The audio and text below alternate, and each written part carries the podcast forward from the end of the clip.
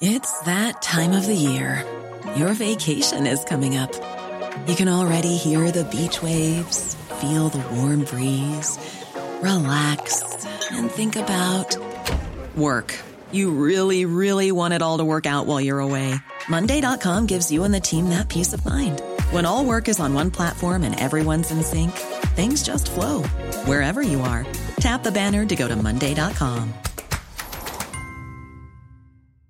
There's never been a faster or easier way to start your weight loss journey than with PlushCare. PlushCare accepts most insurance plans and gives you online access to board-certified physicians who can prescribe FDA-approved weight loss medications like Wegovy and Zepbound for those who qualify. Take charge of your health and speak with a board-certified physician about a weight loss plan that's right for you. Get started today at plushcare.com slash weight loss. That's plushcare.com slash weight loss. plushcare.com slash weight loss.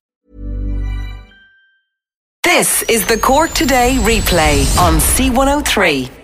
And I want to mention a call that came into us yesterday that we just needed to check out some stuff on, and we did. And I just want to mention it for fear that this affects other people as well. Trish had contacted us on behalf of her elderly aunt who lives in Macroom. Now, her elderly aunt had an appointment this week in the city. So her aunt jumped on the bus and showed her free travel pass to the bus driver, waved on, and uh, on she went uh, up to the city and went about her business and then got, on the bus to get the the, make the journey home back to Macroom. And a different driver obviously was on the bus. So the aunt handed out the, her travel pass, and the driver made what Trish says, according to her elderly aunt, a bit of a scene, telling her aunt that travel pass is out, out of date, and there was a big hoo ha going on. Now, while her poor old and the and the travel pass, by the way, is out of date. So she was trying to root around in her bag to try to get the money to pay for the trip. And while she was doing that, a lady just jumped up with her Leap card and paid for her. So that was a very kind thing, whoever that mystery lady was, to do that. But the aunt was in a bit of a kerfuffle and didn't even realise that her travel pass was out of date. So Trish got on to us to say, well, what do you do about an out of date travel pass? Because if you check in with the travel pass is on the public services card. And if you check in with the public services card, uh, you you will know that public service cards appointment have all been suspended during level five uh, restrictions. They, now they are giving appointments just for very urgent cases, but for a renewal of a card, they're obviously not re- renewing cards. So what they have done is existing public services cards, which are out of date, like the elderly aunt of, of Trish's, they remain valid for the purpose of collecting your weekly social welfare payment and also, where applicable, for your free travel. The public services card, even though it's out of date, it will continue to be honoured by the National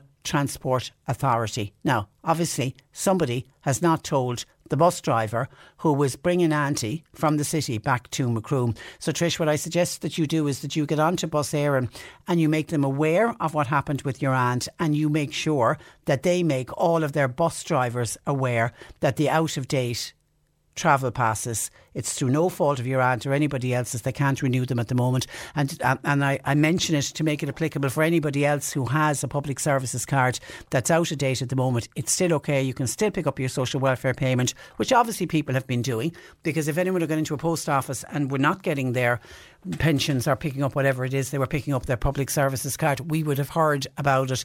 And I and and Trish, I have to say we haven't heard of anybody else being turned away on their free travel uh, before. So I'm hoping that it just is a completely isolated case. And for whatever reason, one bus driver is not aware of the rules and regulations that are there at the moment.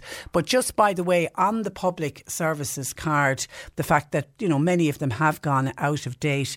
I just, when we were checking up online, I've just spotted that a new online renewal service for public services cards will be launched. It says in in the spring of 2021. I know we're in the spring of 2021 now. They're not giving an exact uh, date, but they do emphasise that all current cards remain valid for collecting social welfare uh, payments. So we'll keep an eye on that. And it, as soon as that service goes live, we'll let people know. Now, the fact that it's going to be an online renewal, that will cause problems for some people who don't operate online, but we'll, we'll work on that when that happens. But for now, an out of date public services card remains valid. And that's just the important point that we want to get across to uh, people uh, today.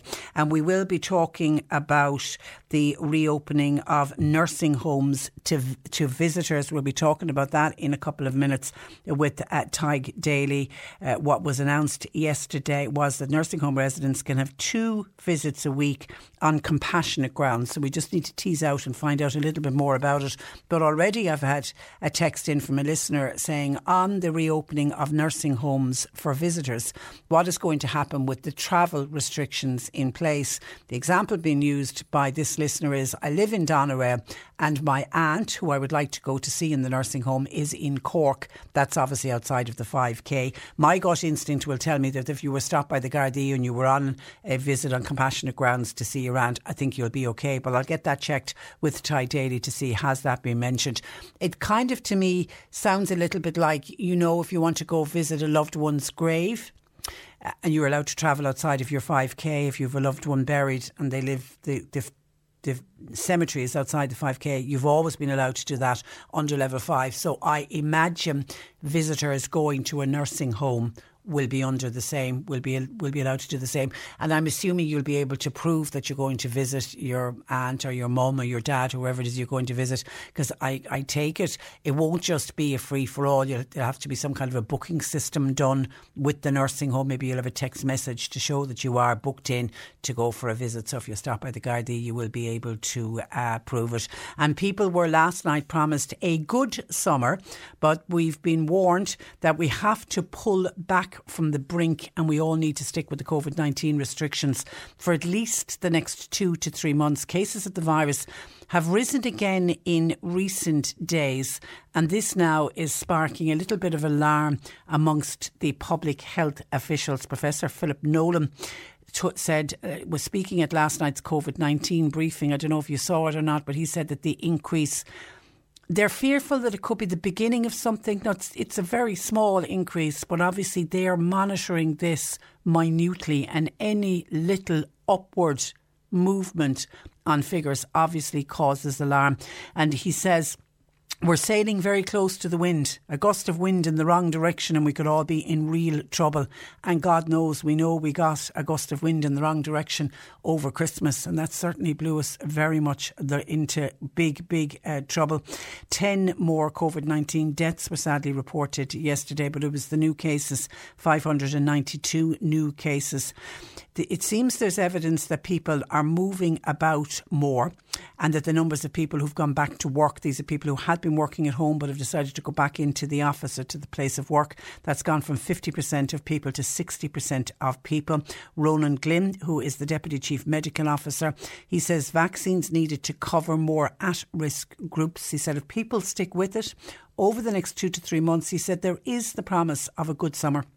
And there is the promise of brighter days ahead, he said, barring the unexpected. Now, he said the over 70s will not be fully vaccinated until mid May, and the vaccine also has to be administered to around 150,000 people.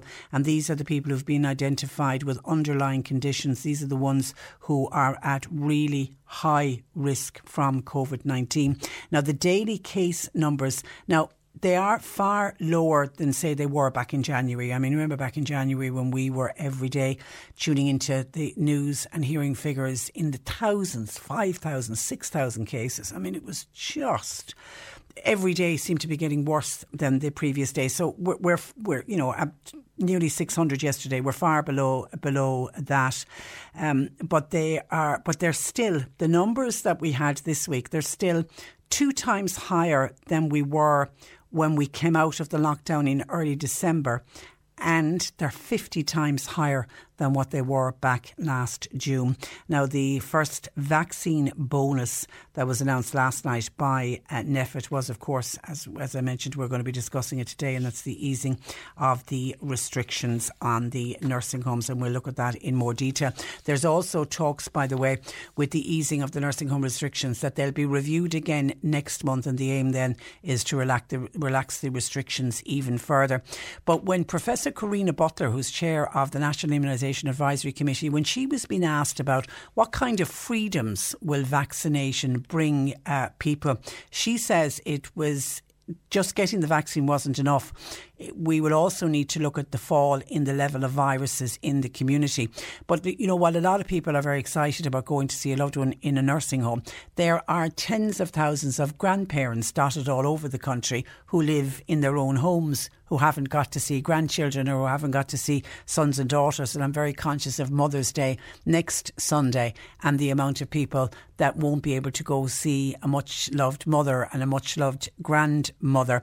So Professor Karina Butler was asked in the meeting yesterday about grandparents meeting their grandchildren. And she said that once grandparents were protected with the two doses and cases of the virus were brought out, she says that they could, they will be able to get together. So there's a little bit of light there uh, on the horizon that there will be when we next get to hear easing of restrictions. It is quite possible for grandparents, once they've had both of their shots, and then I think you have to be a week after the second shot to be deemed fully vaccinated. But once that gets the go ahead, it may look like that granny and granddad may be able to welcome the grandchildren back into the house or may be able to go and visit uh, the grandparents. And then there's lots of talk in the papers as to where we're going next with the of restrictions.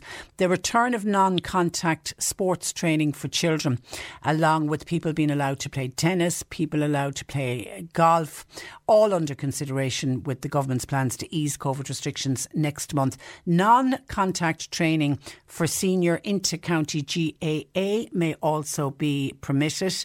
Senior chief officials are considering a range of outdoor activities which may be allowed, but this will all be dependent on the transmission of virus figures falling significantly before April the 5th. We need to get the numbers down. That's why when I mentioned, you know, we need to stick with the restrictions, and if we do, and the numbers fall then it does look like there will be some movement around April 5th. Equestrian sports have also been mentioned. They may be uh, permitted. Outdoor non contact training in pods for underage. And I think a lot of parents and children will certainly be welcome that. It's been uh, considered as the plans to slowly reopen the country over the com- coming months. So the government's plan for managing the virus, which is called The Path Ahead, commits to cautiously beginning to ease restrictions next month. Ministers will consider easing some of these outdoor activities, which will also include allowing more people to meet outside. Of course, at the moment, only people from two households can meet if you're meeting up to go for a walk or to do a little bit of exercise. So there may be a little bit of easing of that. But restrictions will only be eased. It'll all be in line with NPHET's advice, obviously. The key indicators being considered by NPHET at the moment are the transmission of the virus. They'll also obviously talk and look at the number of patients who are in intensive care. They will also look at the impact of the national vaccination programme. How far ahead are we with the vaccination programme? And then the big one that we all, I think, worry about is the presence of new coronavirus virus variants, if we start seeing new variants and new variants start arriving on our shores, that will certainly send alarm bells off. And the Cabinet Committee on COVID 19 not expected, by the way, to make a formal decision on restrictions until the week starting March the 29th. So we're not going to hear anything next week. It will be the week after that before we start to hear anything. Now, the Taoiseach Leo Varadkar was speaking yesterday. He said non essential retailer and hairdressers, we spoke about hairdressers yesterday, won't open. He says at least until the end of April, or it could be into early May. So certainly not going to happen on the 5th of uh, April. And Leo Varadkar said yesterday that any restrictions that will be announced for April 5th will be very limited. He's still talking about the relaxing of the five kilometre limit. Now, what I would love to know, and no matter where I check, no matter what newspaper I read, no matter what online forum I go to to try to get information, I can't find out. And certainly Leo Varadkar, Micheál Martin, or any other the cabinet ministers or cabinet members who have been speaking, nobody's mentioned what is a relaxing of the five kilometre limit. I mean, is it a free for all that we can go anywhere we like in the country? Does it mean limiting instead of five kilometres, it'll go to 10 kilometres, it'll go to 20 kilometres? Does it mean if they ease the five kilometre limit that we can all move around in our own county? Can't get anything on that. And I think, and I've said this before, for us in Cork, I think the easing of the 5K, if we were even allowed to move anywhere around the, the county, I think that would be welcomed by a lot of people. But I have a gut feeling that the five, the easing of the five kilometre might only be allowing us to go 10 kilometres and maybe 20 kilometres. I could be wrong, but I certainly can't find anything to indicate what they mean by the relaxing of the five kilometre uh, limit. They're also talking about allowing small outdoor gatherings and, of course, the reopening of construction. They will all be the first in what? Everyone is saying is going to be a slow, slow reopening. So, therefore, the reopening of shops, the reopening of personal services, your beauticians, your hairdressers, your barbers, hospitality, none of that is going to happen, according to Leo Varadkar, on the 5th of April. And that's where he said, realistically, he said, you're looking end of April, maybe the beginning of May. The Taoiseach said shops and hairdressers will likely open before hospitality and the recommencing of sports. That's, that's under consideration for the end of this month. But it will be the shops and the hairdressers will open first. And then next after that, uh, if that's if all of the figures go according to plan. It will be hospitality, so it's a long way off, I think, for the restaurants, the hotels, and the bars. Jim is very annoyed uh, to hear about Trisha's poor auntie who was pulled up by the bus driver because her public services card, her free travel pass, was out of date through no fault of of the aunt's. Uh, Jim is raging about it, and he feels there are always people who like to show their their authority. She hopes that Trish's or Trish's aunt gives that bus driver a piece of her mind and that he comes back, she should demand an apology, says uh, uh, Jim. And actually, somebody from who works in one of the social welfare offices was on to us uh, about your public services card. And if you make a phone call, if you ring your local social welfare office,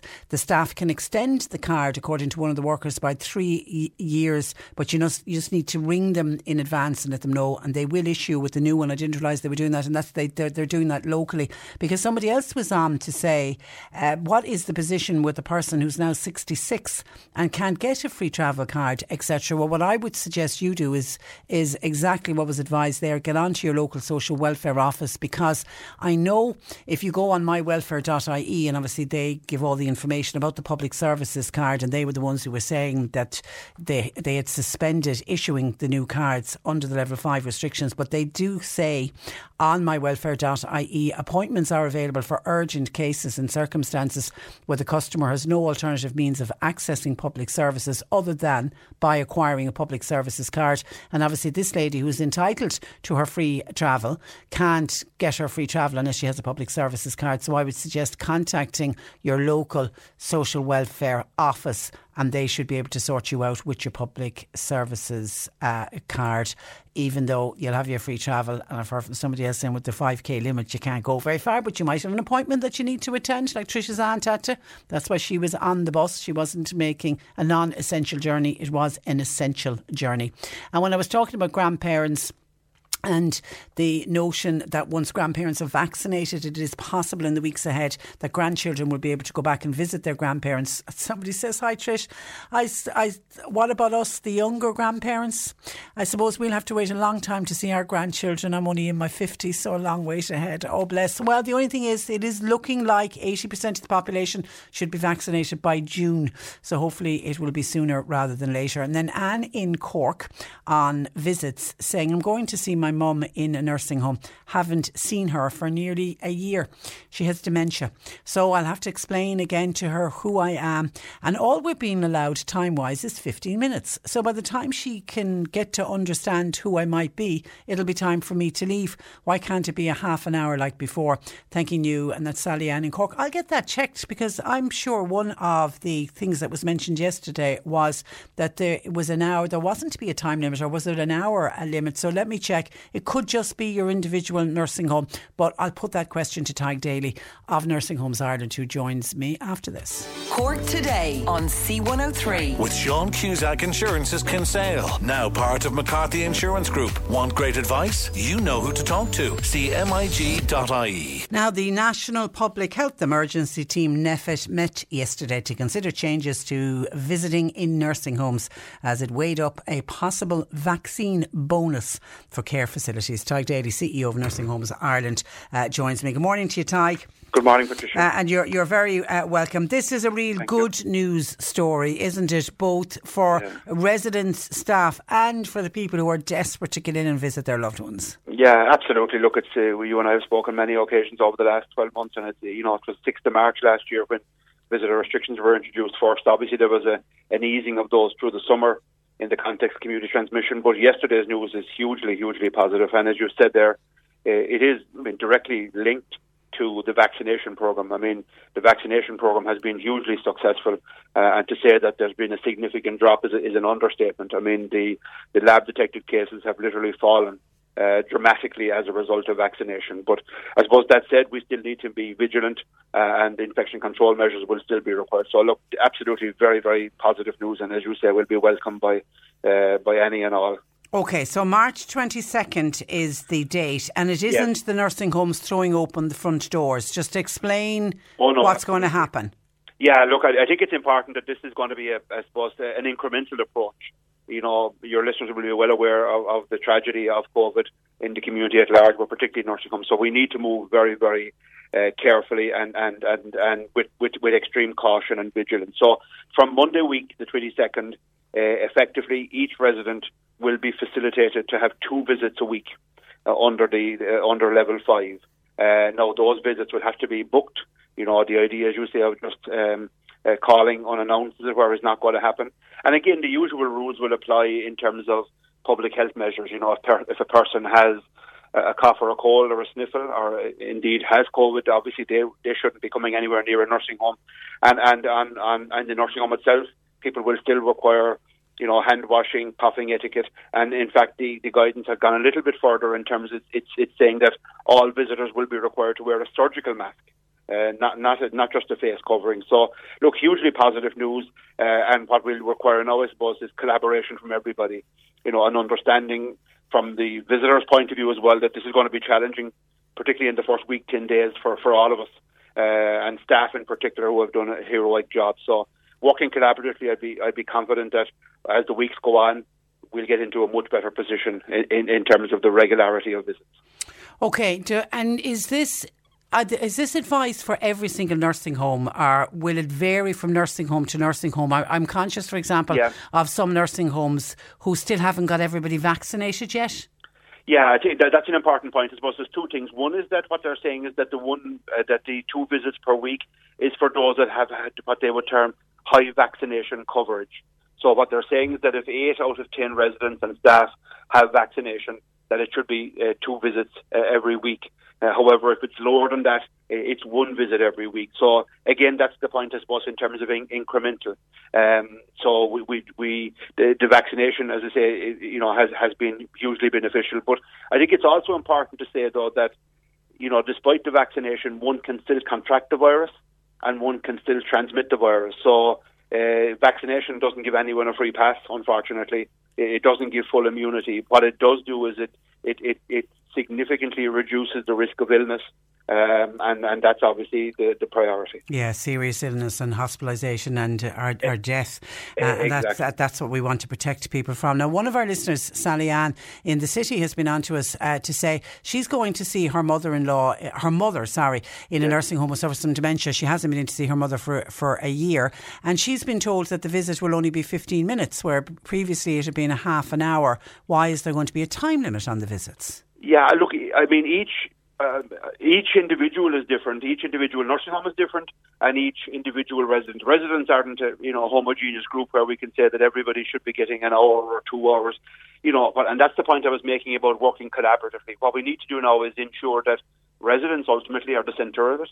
Uh, working with the families and the staff, then that you know you look at the care plan for each individual resident uh, and set out, I suppose, a roadmap, if you like, of the frequency and the time. I mean, for some people, you know, you know, half an hour could be a long time. For others, it might be too short entirely. So, uh, you know, being too prescriptive, uh, given that you have, you know, a, a, disparate, if you like, group of residents. As I say, all residents aren't the same. Is not the way to go. So, what I'd say to your to your, your caller is that engage with the nursing home. You know, work with them. Uh, maybe initially it might be 15 minutes initially, I don't know, and then over time we'd be hoping that that would obviously increase based on the agreement of, of, of all parties. But because you know, when it, when it was announced yesterday, it was stated that there was no requirement to limit visits to less than one hour. No, absolutely. No, I mean there there isn't a requirement to do that, but I suppose again we've got to be conscious here. If you have a you know a fifty or sixty bed nursing home, you know uh, that could mean you know over hundred people coming over a period of days. So we need to the, the nursing home to be fair, uh, whether it's public, private, or voluntary, needs to manage the the numbers at any given time. I mean, you know, so the, the usual rules apply around around you know, congregation and around, as I say, social distancing. So, uh, you know, as I say, and that's what we need to do now over the next week. Uh, that's why there was a lead in time given of Monday week to commence this.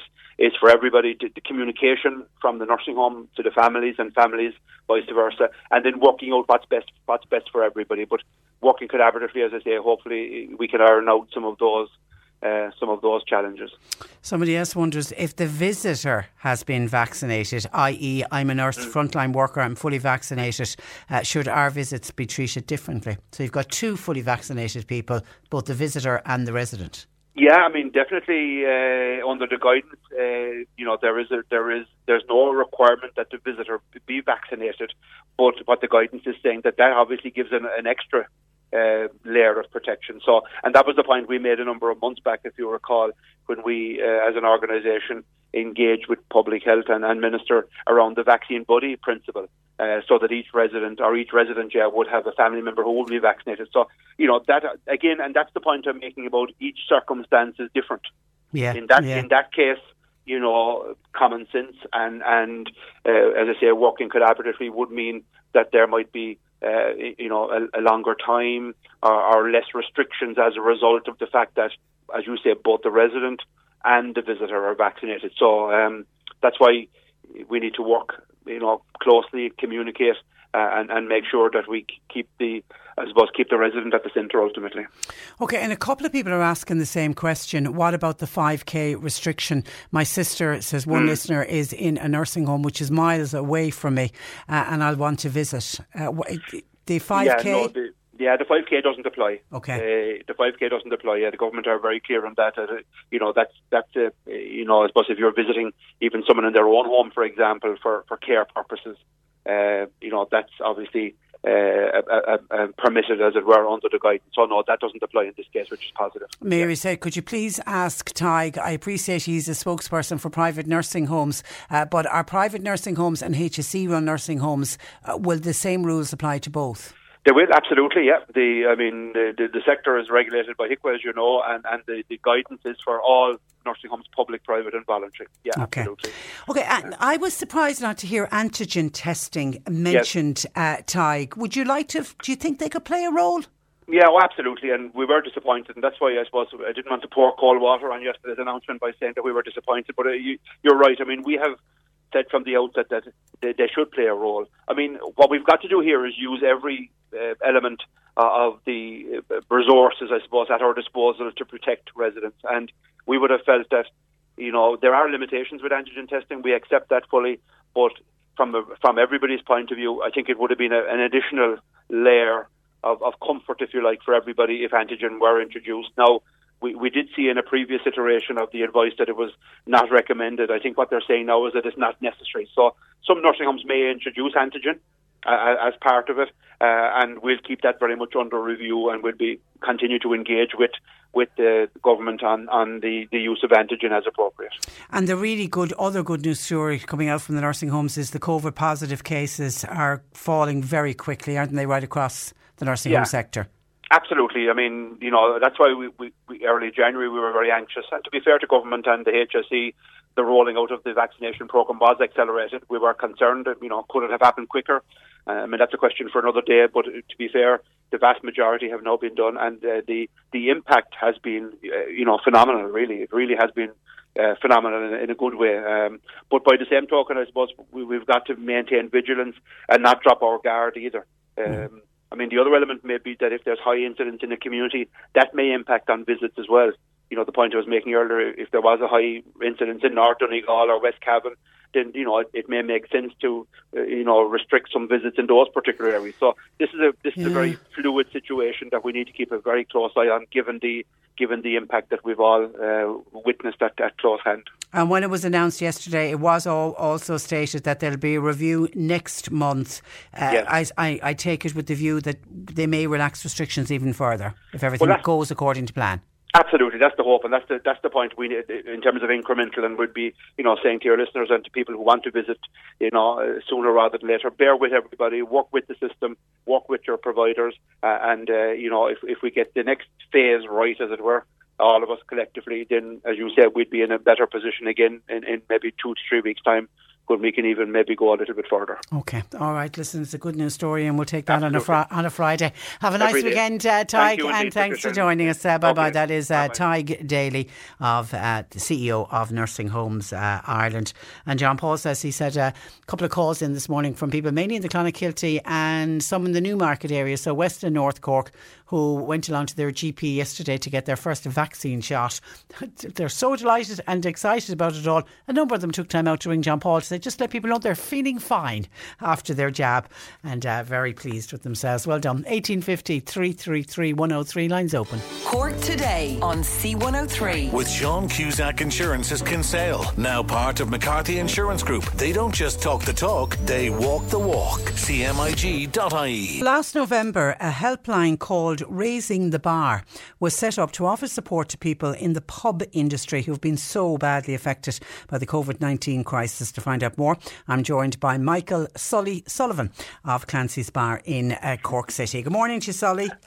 Hi, Patricia. How are you? I'm very well, and you're welcome to the programme. With the so called wet pubs, uh, nearly a full year closed now, and, and no real sign of when they're going to reopen. Financially, I take it, a lot of these businesses and business owners must be on their knees at this stage. Yeah, I'm sure, sure you're kind of stating the obvious, really, aren't you? Yeah. Um, and I suppose the nature of our industry is not that we want to be playing the poor mouth, but the reality is what you said. You know, it's very difficult times now, and like the, like people are in business to do business, you know, and we just want to be operating and trading, um, to to make our way through the commercial landscape. So as long as we're closed, you can you you know who, who pays the bills, you know, so you can only warehouse debt for so long, or you can only have so much of a of a fund put aside to get through what you need to get through for the various businesses, you know. Like, Yeah, and we- and we've you mentioned- you mentioned twelve months there, Patricia, you know, but Yeah. like, and, and I'm one for looking for the positive in, in, in lots of ways. But like here in, in, in my business in, in Clancy's in Cork City, like we've actually at least we've been open. But Yeah. specifically talked about the wet pubs there. Christ, some of them haven't been open other than for maybe those 16, 20 days they got an opportunity, you know. Like that's that's that's that's awfully challenging. Like And the bills are still coming in. ah, do they ever stop? So yeah, sure they are. They are. You just you just have to.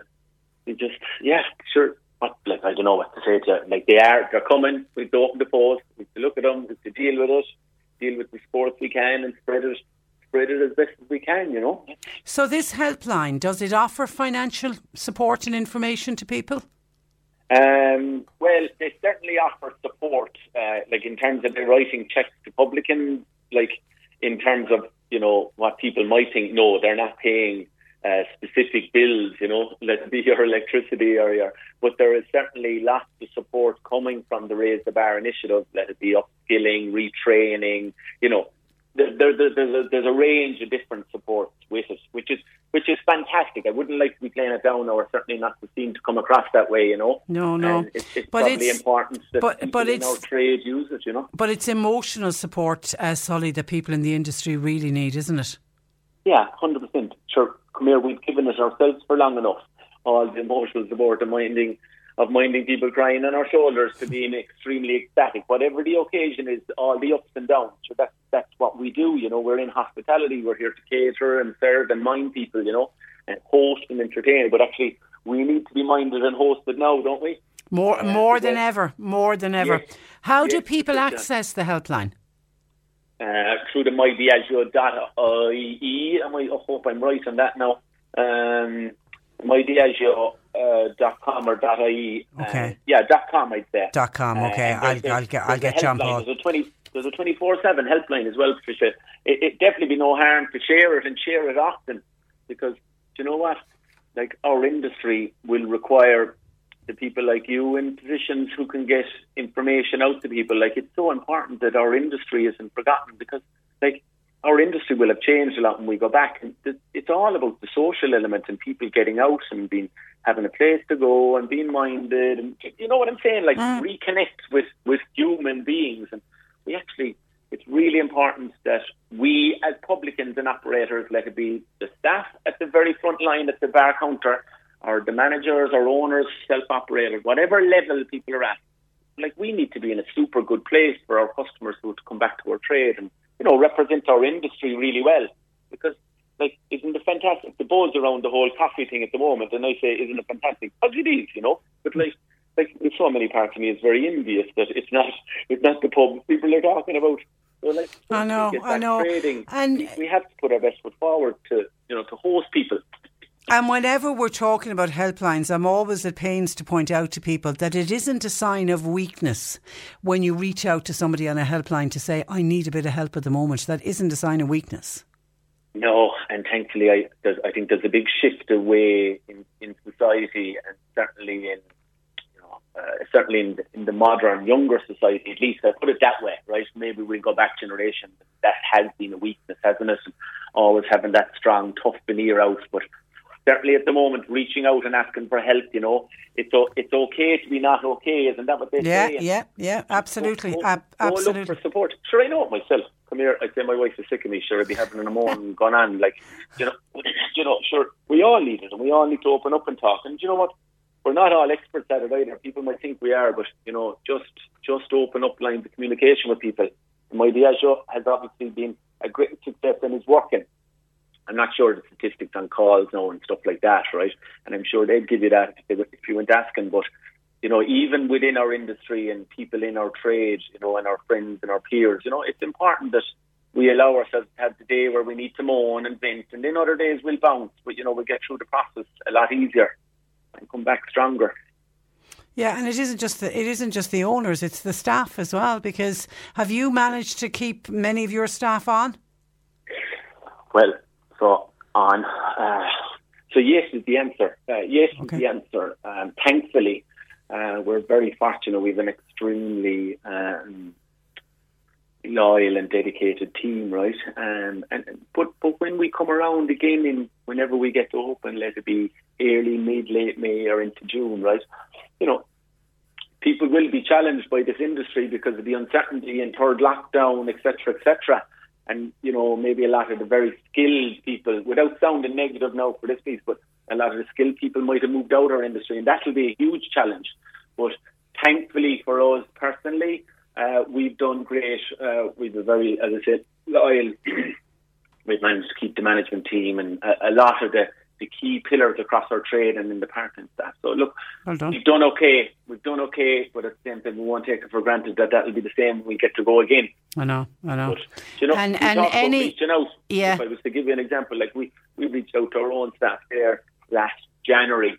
Um, it seems so long ago now in some ways, but like we sent them all a small hamper to let them know we were thinking of them. You know, now it was small, right? And I wouldn't like to oversell it, but point was the thought and we went out of our way to do it because it's really important that we stay connected and mind each other and look out for each other because third lockdown might suit some people and there's lots of advantages for me to be still at home and loads of time with my younger kids, etc., that I might have typically missed out on.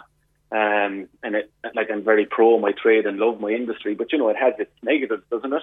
But third lockdown, it's important that we stay connected as a as a trade and as a unit, and you know that we get we feel the full support of the customer and the public for what is a beautiful industry. You know, once we get yeah, back going. Yeah, and and uh, and reach out because there's no indications as to when you're going to be back up and running, is there?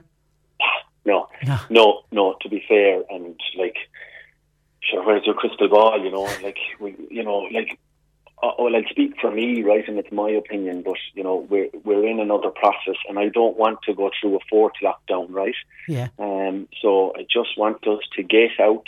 I think it's all vaccine led. I think that's our timeline, and people have their frustrations around that, uh, and, and people can get very negative, and maybe there maybe there's constructive negative in that, but I just want to do the right thing. Let us get back trading. Hopefully, we're in a position where we have an extremely strong summer i.e., we're able open and trade, and there's none of this outside or inside, or you know, let's get the vaccine. Let's hope April is as strong with the numbers they're talking about, and let's be in a very good position for June right through the rest of the year, you know. Well, it was the um, promise from Philip, Philip, Professor Philip Nolan last night when he was saying, you know, there's a promise of a good summer if we all stick with the restrictions now. And I think a lot of people will agree with you, Sully. Let this be the last lockdown. Let us all do it right. We'll come out the other side. We'll have our good summer, and this will all be behind us.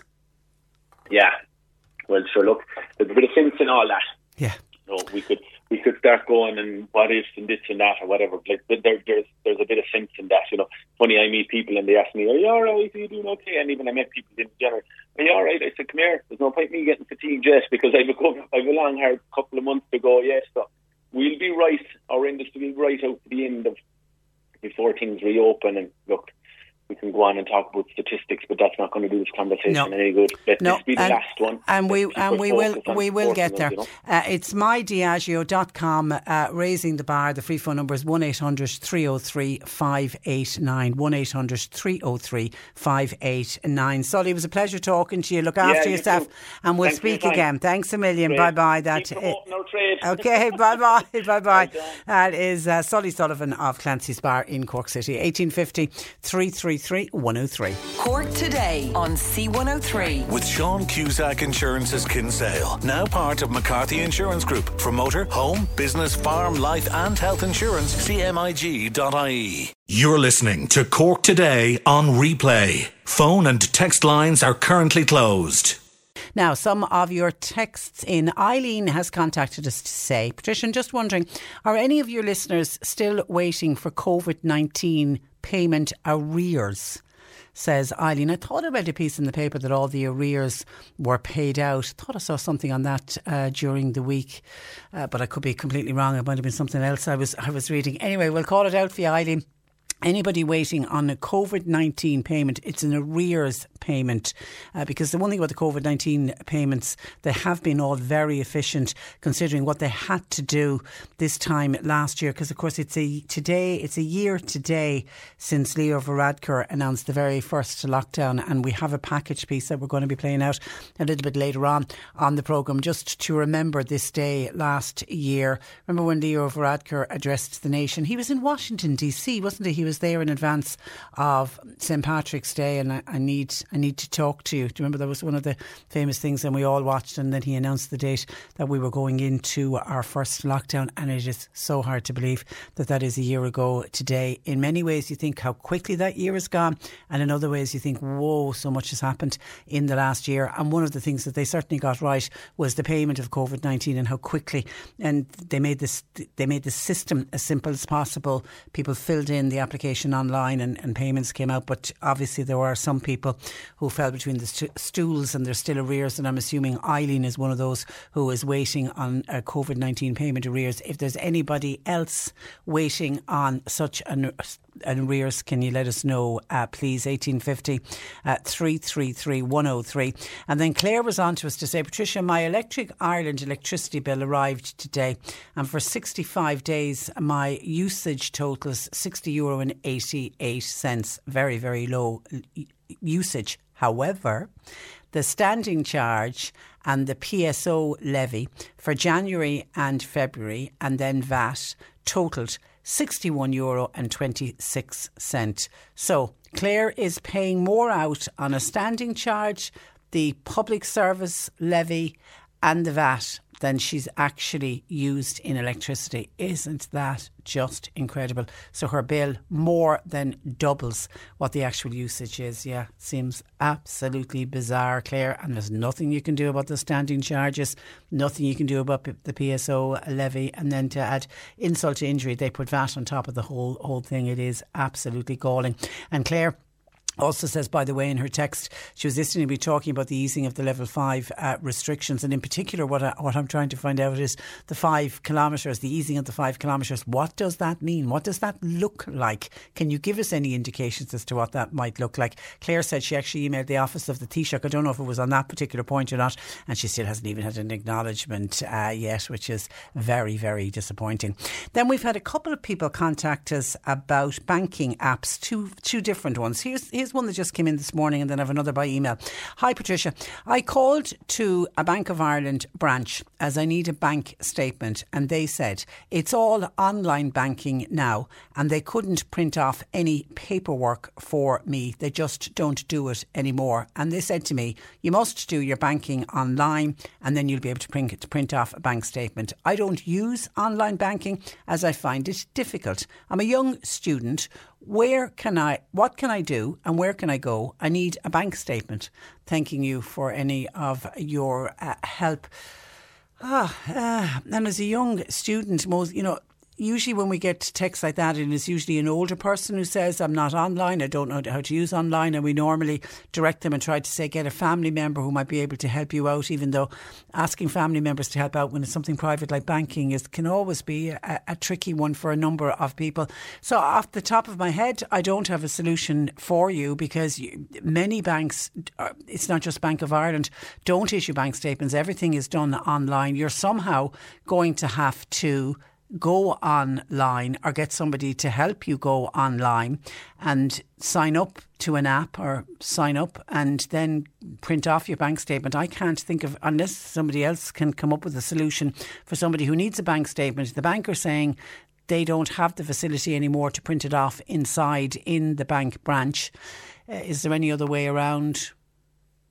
Somebody who hasn't signed up to online uh, banking. If anybody has words of advice or a suggestion for our young student listening to us, please let us know because Anne contacted us. Weirdly enough, it's about the same bank, it's about Bank of Ireland, and it's to do with their app. And Anne contact us by email to say, Hi, uh, Patricia. Um, I got sent the following text message, and it's a, te- a, text from Bank of Ireland. This arrived last week, and it says, We have launched a new app for your tablet. I, and Anne said an iPad in her case. Please delete your current tablet app and download the new Bank of Ireland app. Thanking you, signed Bank of Ireland. So, Anne said, What did I do? I proceeded as requested on the text message. I deleted my old app. Then, oops, my iPad message tells me my device hasn't the updated version of iOS 12 or whatever. And because of that, the new Bank of Ireland app can now not be installed. So I was left high and dry for banking. I did not I do not do phone or internet banking on my laptop. It's all done on my iPad. My rant is as follows. If the text I originally had, the message said, ensure that your device has the up to date software software and then only proceed then, I would have been okay. Anyway, a family member installed the new app on my phone and got my laptop sorted out. It was okay for me as I was lucky enough to have in house help. But my second rant is I got another message from Bank of Ireland a few days later telling me the old app is being replaced shortly and to update my iPad. This really maddened me as they were able to note I hadn't updated it. Well, I rang them as feedback to have smarter, more precise messaging in future. For example, e.g., updated software to take new app or check, etc. They are really going to Mars now. That's fine. But messages and texts in Bank of Ireland should be clearer and at least have a direct telephone number for issues relating to the new app instead of going through the main 365 number and having to listen to numerous useless options message. Don't try updating after 5 pm, by the way, because there's no help either on Saturday or Sunday. Uh, rant uh, over. So please be careful of that and make sure that the device which you're going to install the new app, that all your up to up to date versions are there. And you know, Anne is right, and Anne was lucky that she's got somebody living with her who was able to sort it out and, and knew knew enough to work her way around the technology. So she had the in house help. But what if you're in a household that you don't have somebody who can update? Get the updated version for you or who has the, the tech knowledge to do it. It's really, really frustrating indeed. And there's coming from Anne, who does all of her online banking and knows how to do it. And it's the other side of the coin from our young student who doesn't like using online and finds it, it very difficult and is caught between a rock and a hard place because needs to have a bank statement. And if you're going for, for loans, for example, or if you're going for a lot of things, people will require a copy of your bank statement. What if you actually physically can't get the bank statement? Uh, what are you to do? It is ra- really, really frustrating, and it's unfortunately the way we're going at the moment and the way the way the the future actually looks. And then another listener says, I don't think holiday homes should be promoted, as we will have a repeat of last year and we'll never be able to control the virus. That's from Olive. And I don't know, Olive, if I agree with you, because if you think of last year, when, and, and I only mentioned the figures for June when I was talking about the figures the way they are now. Now, they're certainly down on the astronomically high COVID positive cases we had in January. But when we compare them to last June, they're 50 times higher now than they were back in last June. So if you look across all of the summer months, our figures for COVID positive cases were really low. And society reopened, not fully, but you know, we were back going into restaurants for lunch. We got to stay in hotels. We got to go away on staycations. We got to book into holiday homes. We got to stay in holiday homes. And the numbers didn't spike throughout the summer, and lots of people were on the move. That we kept the numbers down. It was only when we went into winter and certainly when we went into Christmas that we got the massive surge in cases. So I don't know if you're right in saying we'll have a repeat of last year. If we keep, if we continue to suppress the virus, we really need to push this one down, flatten the curve. But if we continue to keep the numbers low and then ease back into it slowly, which is what the government's thinking seems to be at the moment, then we we could have a summer like we had last year without figures going astronomically high. And remember, the big difference out of this year is vaccinations. We're still looking and hoping that 80% of the population will be vaccinated by June. And that's going to be a big difference, even with p- people moving around. So, n- no, I, I, and for businesses in hospitality and people who own holiday homes and people who are involved in that kind of uh, industry, they didn't have the best of summers last year and they're really hoping that they'll get some kind of business this year. So, so no, I would be slow to say let's completely get rid of or don't have any holidays this year because I think that's the one thing that people might have a glimmer of hope that and stick with the restrictions, the possibility that they might get a little bit of a break, even if it is a staycation this year. Thank you for your text, Olive. Hi, Patricia says a WhatsApp or Australia's constant. Oh, this is interesting. Australia says this listener, is constantly monitoring their wastewater treatment plants in order to identify fragments of coronavirus in the system. They are then able to narrow down the infections to specific suburbs, which then allows the authorities to get in and to get the residents tested. Should this be rolled out here in Ireland, would it not be another tool to help contain clusters? Absolutely. Absolutely. I was unaware of that.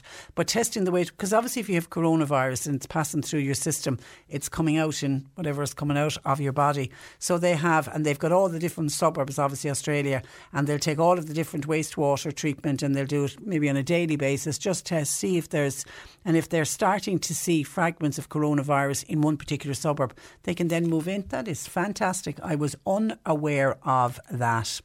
While another listener says the health people this is obviously NPHET, I'm assuming, where are they getting their numbers from? Now they are blaming the wind. It's longer they will be keeping this going. It's unbelievable that the government all year wouldn't listen to NPHET or listen to the people of this country, but now they're all ears and keeping people prisoners in our own homes. I'm not going to wait another three months for my freedom. They are leaving people visit the elderly in homes, which is great, but all other people also need to feel need to see family and friends. In Germany, hairdressers and shops are open, and they've never had this five kilometre limit in Germany. My son lives there and he keeps me updated. It's a disgrace that people can't buy clothes. I'm wondering if Micheál Martin and the other government ministers have some un- have the same underpants on since Christmas. Oh wait, they can go online to buy them, not like other people who have no bank uh, cards. Says a listener who's just a little bit annoyed about hearing what was being said yesterday and how we won't be coming out of it for at least till the end of May or the end of April into May, looking like before hairdressers certainly are, are going to open. And someone else says that they should get a plumber into Dáil Éireann to fix all of the leaks. and Dan, and this is on Davy's Stockbrokers, says, Patricia, is it not strange how quickly David's, Davy's Stockbrokers has come up for sale? It stinks to me, says Dan, of a major cover up of other operations in its recent past. While I'll be delighted that the 700 jobs will be safe, why should those people be allowed to do an Anglo Irish boss's job on it and get away scot free. Surely at least the 16 people should be publicly named and the recent Davy deals investigated for criminal deeds, says uh, Dan. It does seem very strange how quickly it has been uh, sold off, uh, for sure. 1850 333 103. John Paul taking your calls. You can text or WhatsApp 0862 103 103. C103 Jobs. An Arctic driver is required for container transport. It's based in Tivoli Docks. Dúchán Concrete, they're looking for a mechanical fitter with post apprenticed experience and you need to have exposure to plant maintenance. CE Tree Services, they're looking for a chainsaw operative and ground staff. It's for work covering Cork City and West Cork and a minibus driver is wanted for a school run in the Charleville area. A D1 licence is essential. You'll find all the details and more job opportunities by going online now. Just go to c103.ie forward slash jobs for more. This is C103. Cork today on C103. With Sean Cusack Insurance's Kinsale, now part of McCarthy Insurance Group. Want great advice? You know who to talk to. CMIG.ie. And just to the young student who is trying to get a copy of a bank statement from Bank of Ireland, and he went into his local branch and they said, Sorry, we don't actually have the facility to print out a statement. Everything now must be done online, but he doesn't go online, he doesn't like online, he doesn't like banking online. Well, Kathleen in Mitchelstown was on to us straight away to say the very same thing happened to Kathleen during the week. And she said she popped into the bank, but the very same story. Sorry, we don't have the facilities, whether they don't have the printers or what, I don't know. Seems a bit bizarre. But anyway, they said, sorry, no, we can't, we can't do it. But she rang the head office of Bank of Ireland in Dublin, explained her dilemma, don't do banking online, need a bank statement. And they said, no problem at all, we'll post it out to you. Now, she said it did take about five days to arrive in the post, but she got it. So if, that, if that's of any use to our young student who is in need of, and it was with Bank of Ireland as well, Kathleen's Bank is the same bank. So if the young student gets on to Bank of Ireland, don't have a number for them now, but if you just Google uh, a number for Bank of Ireland in Dublin, ring them and they will be able to send it out. Now, I don't know, and Kathleen's off the line, so I can't check. I don't know if there is a charge on that or not, but regardless, there is a small charge if you need to get the bank statement and you've no other way of getting it, then there, there is that is one way. Don't know if that works for all bank branch for all banks. If by ringing the head office they're able to send you out one in the post, but it certainly works for Bank of Ireland. Thank you to Kathleen for that because I was unaware of it. And then somebody says, Patricia, why would the AstraZeneca suddenly be approved approved for use in the over 70 year olds here in Ireland, while numerous countries are now choosing to suspend it due to concerns about blood clotting complications. Okay, there was one country that they had blood clotting complications, and from what I've read about it, it was to do with one particular batch. And why it's been approved for over 70s, uh, the the European Medicines Agency, in fairness, said it was okay for the over 70s. It was just we here in Ireland decided to err on the side of caution because initially they didn't have the evidence to prove the efficacy in the over 70s because it seems that when they when Oxford AstraZeneca were doing their trials, they did very few trials in the over 70s. Most of the trials were done in those over under the age of 65. So, therefore, all their data all their information was to do with younger adults. And because of that, there was a bit of a question mark about not that it it was more not that it would there would be a side effect for the over 70s but there was initial fears that it mightn't be as effective in the over 70s so because of that our immunisation committee decided, well, we'll hold back and we'll wait and see what's happening in other countries and we'll wait for more data to come out. And that's why they said, let's give the AstraZeneca to people under the age of 70 and instead will roll out the Pfizer and the Moderna to the over 70s. But now they've come out yesterday and said, look, the evidence is there. There's very, very clear evidence because other countries are using the Oxford AstraZeneca, including our new neighbours in the United Kingdom. It's also been used in America as well. But lots of other countries now are using it in the over 70s and it is proving to be as efficient as any of the other uh, vaccines. Uh, and as, as you say, the query on the blood clotting complication, I think that came out of Austria.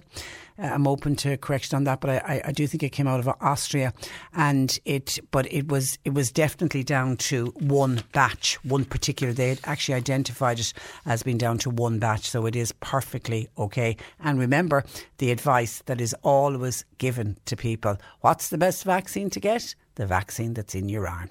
1850 333 103. Now, today marks a year since Leo Varadkar announced the very first lockdown. Our senior news reporter Fiona Corcoran spoke to a number of people on the streets of Cork after the announcement this time last year.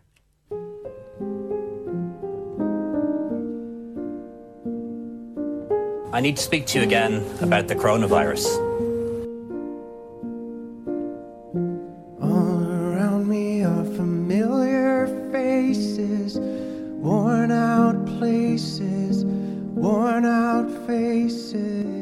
Think it's important.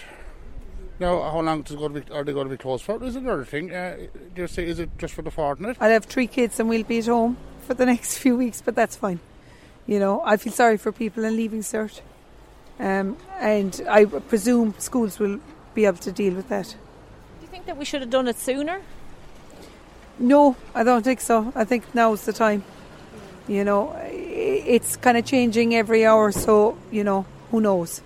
I hope, I hope, you know, everyone will stay safe with it. I have an underlying condition, so I have to deal with that, you know. So I have moments, but I'm out and about and I'm getting on with life. Yeah, big long queue, and I don't know, even Christmas it wasn't as long. I don't know why. Anyway. Was there enough stock in there, like, you know, because people are panic buying on things like toilet roll and soap, but was there enough in there? There seemed to be enough, yeah. There wasn't a shortage of anything that we could see anyway, really. You know what happens happens. The whole world is in the same boat. There's not much you can do about it. What was it like in there? Um, well the shelves were stocked more than I thought they'd be but the queues were insane. I've never seen anything like it. Yeah I was an hour and a half. I was actually going in doing my just my normal weekly shop and I suppose then I did kind of as I was waiting in line I started thinking about God should I get this and I actually did a bit of a panic shop in the end. Um, and I suppose I did have an hour and a half to look around at people's trolleys, and there definitely was panic buying. Question? Was there enough toilet roll? I didn't actually even go near that aisle. uh, yeah, Everyone seemed to have it in their trolley anyway. You can do the lectures online, that's fine, but I mean, you know, we're, we're going to be missing two weeks worth of, of teaching practice here, which is very valuable to us and people who are expecting maybe inspections, you know, tomorrow and things like that. Like, since our, it's our final year of it, you know, it's kind of uh, like prolonging now the stress and the anxiety surrounding all the inspections and everything and it's, it's hard for the lads too the students because I mean it's grand putting work up on Google Classroom for them but if we're not actually there in person to teach them then that compromises their learning too you know it was surprising really but look I suppose it's happening to everybody in the country, you know.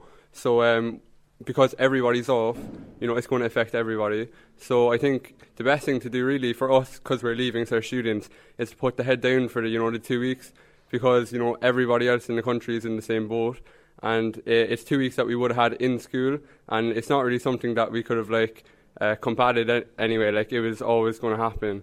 Are you so, worried so about your exam results? Um, not really, because if you look at it, it's like every school in the country is closing down. It's not just you know Christ, Aim, and Reach. Yeah.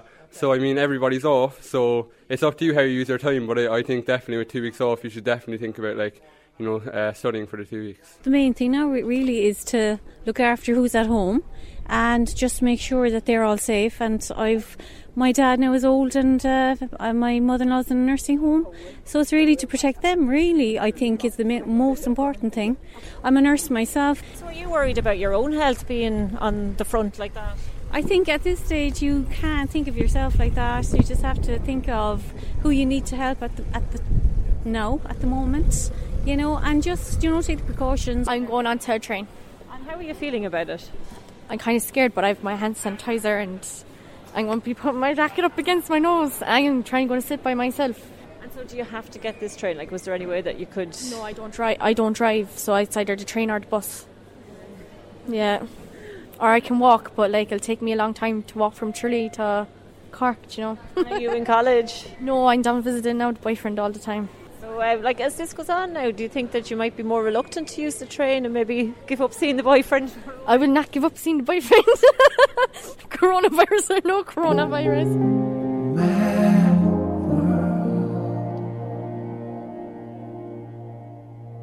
Thank thanks, our thanks to our senior news reporter Fiona Corcoran, and that was a piece that she did this day last year.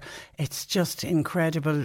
I've completely forgotten about the panic buying, but also the innocence of all of us. We thought we'd be in it for two weeks. Little did we think a year on uh, we'd still be at it. Anyway, eighteen fifty three three three one zero oh three. Thanks to Fiona for that. Now you may have heard in our news bulletins yesterday that Cork Penny Dinners were looking for teddy bears and solar lights. It's an unusual request from such a wonderful charity. And to find out more, Katrina Toomey of Cork Penny Dinners uh, joins me. Good morning to you, Katrina.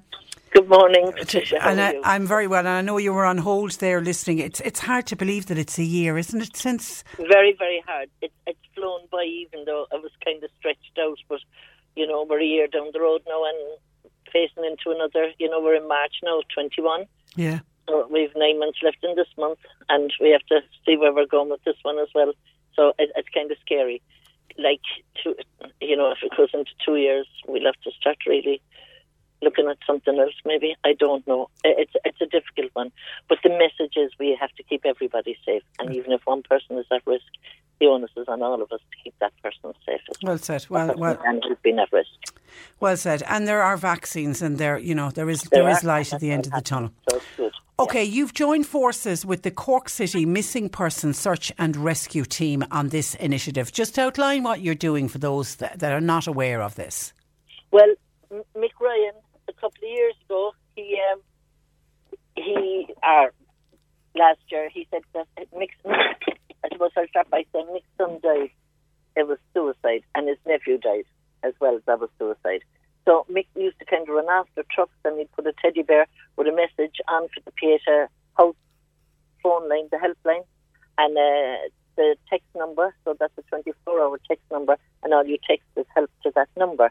And um, he started giving it to the trucks to say, be up and down the length of the country. But when COVID started, he couldn't do it anymore, and it was bothering him. So he came up with the idea of putting teddy bears and bridges and around places, parks, and around places where people would go to when they were in a very dark place. And he would put, he put the teddy bear there with a solar light and the poster for Pieta House. And then he reached out like to see with other, others join him because uh, suicide is rampant throughout the country. So we took him up here. Another girl in Kildare, Molly uh, Muldoon, she took him up there and she covered there. So um, we Limerick are picking up on it now, and we have another few places, Sligo, I think Saturday as well. So it's going to spread throughout the country. And what it is is we're going to have a teddy bear, we're going to have a solar light, and we're going to have the message up: "Your family loves you," and uh, the, the helpline numbers.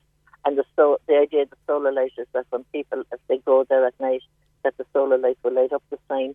And we believe that a second's distraction can change a person's mind and that's what we're doing. God, it's it's such a simple idea, isn't but it? but yet it's so it's so powerful, isn't it? Very very powerful, and that's what we feel as well. So, like, who better to join with than Cork City Missing Persons Search and Recovery because those lads are constantly out, you know, doing work as they do in Mallow Search and Rescue below, and they they all know what it's like. So we're gonna we're gonna bring it to the county as well. So it'll be going to Mallow It'll be going to Midleton, Fermoy, Mitchelstown, you name it. We're to go everywhere because no place is safe, no village, no town is safe from this anymore now. And we need to put the message out there that everybody is loved by somebody, and even if it's not your birth family, I suppose it'll be the family that you've made along the way. They become your family, you know. So, because people will be saying, "What if I don't have a family?" Everybody somewhere has somebody, you know. And Who cares about them and loves them? Yeah. Yeah, and like there's a you know that song, everybody loves somebody sometime. Yeah. But people care about people all the time, and nobody wants to see anybody hurt and in that dark place. And everybody steps everything up a notch to help everybody. So our message is reach out, and our message is, is again that these bears are there to be a guiding light. It's a bear in signify care, and the light is a guiding light to signify hope. And there is always hope. There is always people to reach out to. No matter who it is, just make that step. And even if you make the step and reach out to somebody who can't help you because they don't know how to themselves, that person will find somebody. You've reached out and they'll find somebody that can help you. So don't be afraid or don't be worried about reaching out. You- You're not putting any burden on anybody by reaching out. But a, person would be, you know, they will be privileged to help whoever is feeling this, no matter what age you are. And I, and I don't know if we have official figures at, at this at this stage, um, Katrina, but there anecdotally you'll hear about it. There definitely has been an increase in, in suicides as a direct result of what we've all been going through for the last year. huge. You, know, it's mental health. Our mental health system in the country is not being addressed properly. It's a complete and utter failure. Those that are are rolling out of service are brilliant at what they do, but like that's only like ten percent of a service to what's actually needed. And again, we we keep on pushing for a separate, you know, um, emergency, like an accident, an emergency hospital for people with mental health. They, they have to be separated. And again, we go down the road of not to be putting young people with middle-aged or elderly people and stuff like that.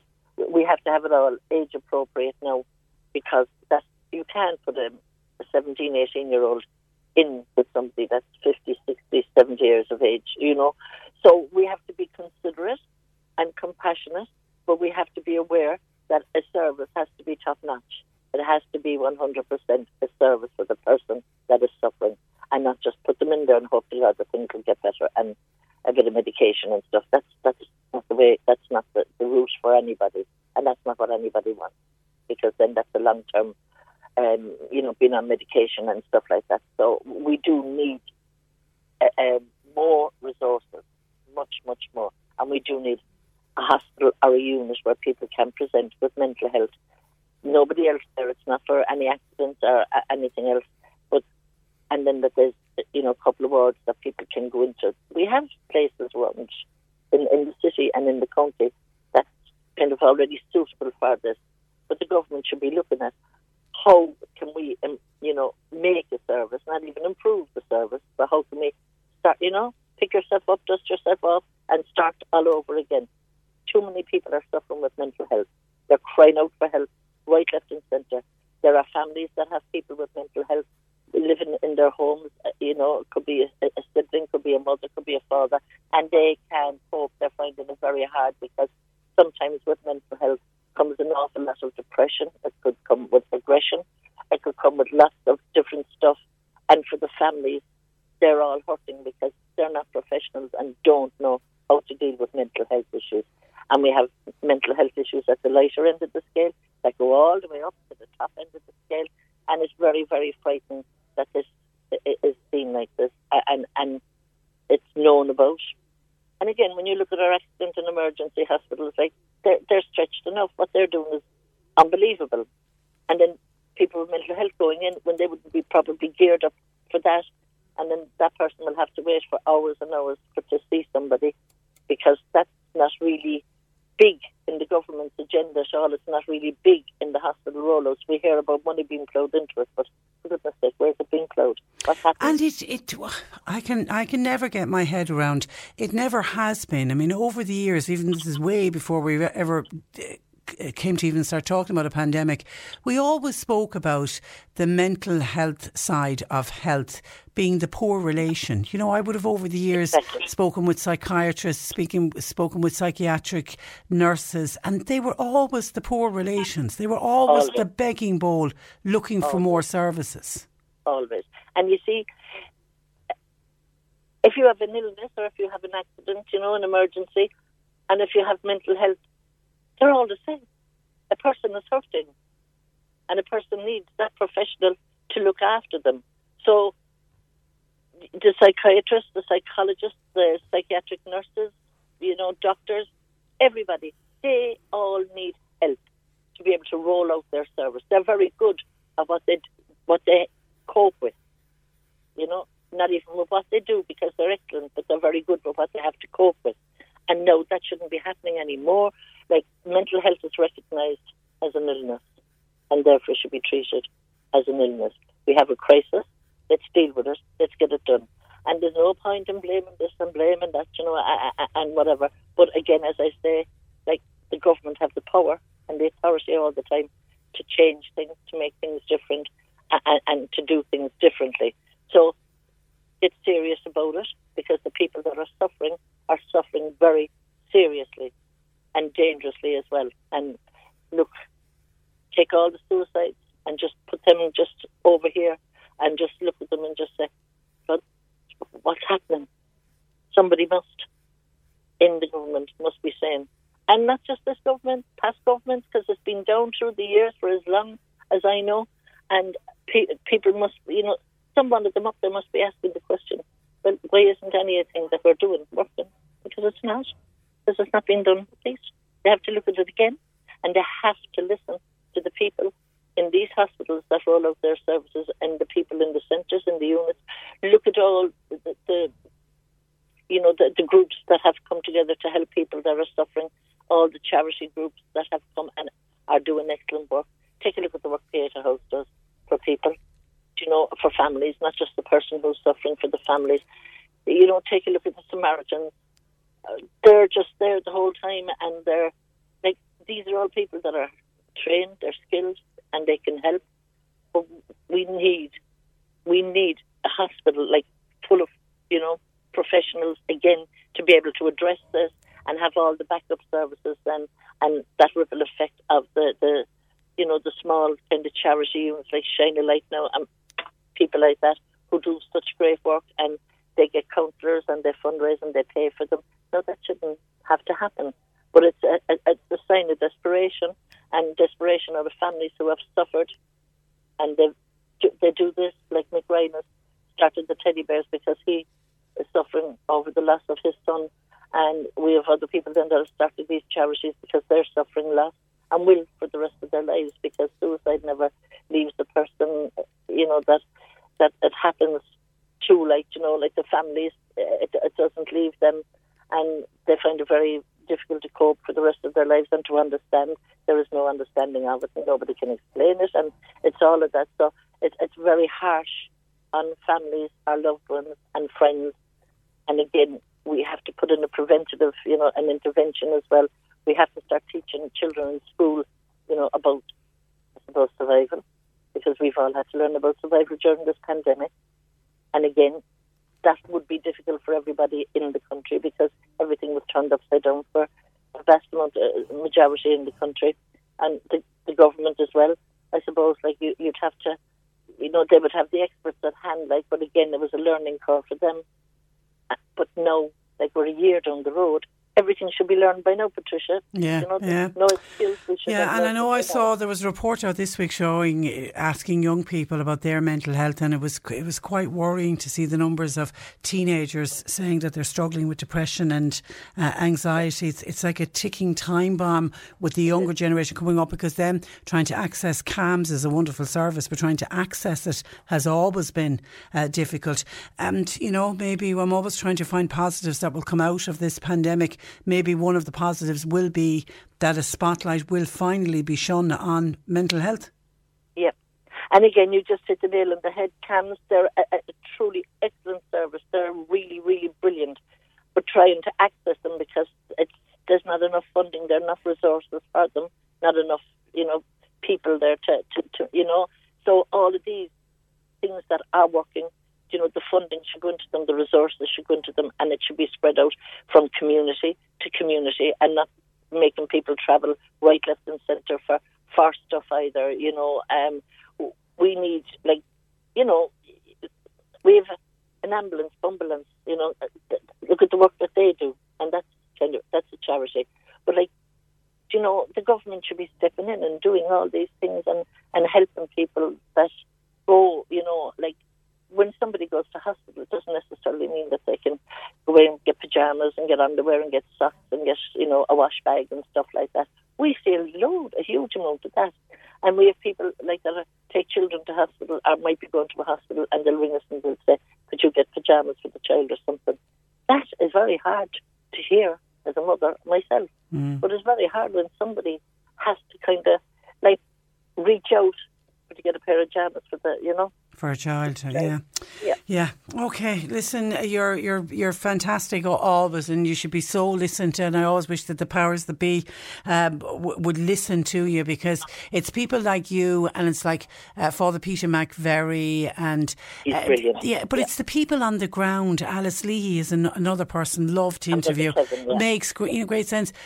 But I can never understand why guys like you are not brought in and sat down to say, okay, you know what it's like on the ground. How do we solve it? Because you have all the. It's not rocket science. You do have the answers. We do have the answers. Yeah. And that, that, that amazes me, but it also hurts me because I think what I have to say is valuable and may help save lives and may help people get back on track and may help people ride the storm when there, there's a, you know, when there's no money there, like with food and stuff like that. We're on the road constantly and we have so many people doing doing so much stuff for us that like we're keeping it, it's a massive operation, Patricia. It really is.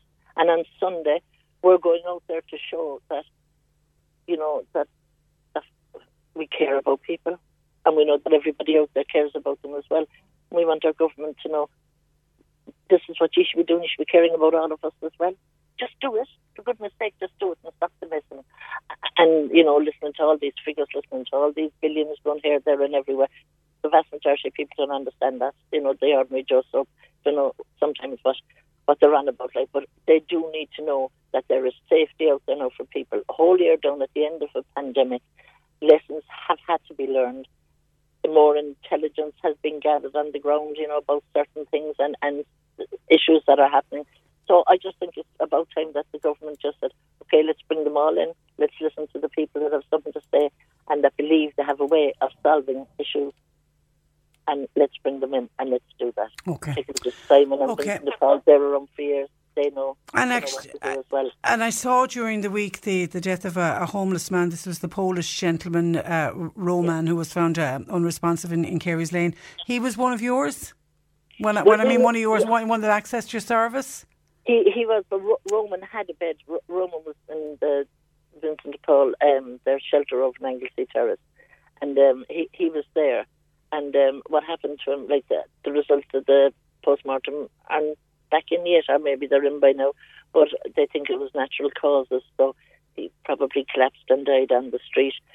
Did he die from being on the street? They'll determine that. But he had a bed, and when you're in Vincent's, like you get your three square meals a day as well. He would only come over for us, like for a, you know, just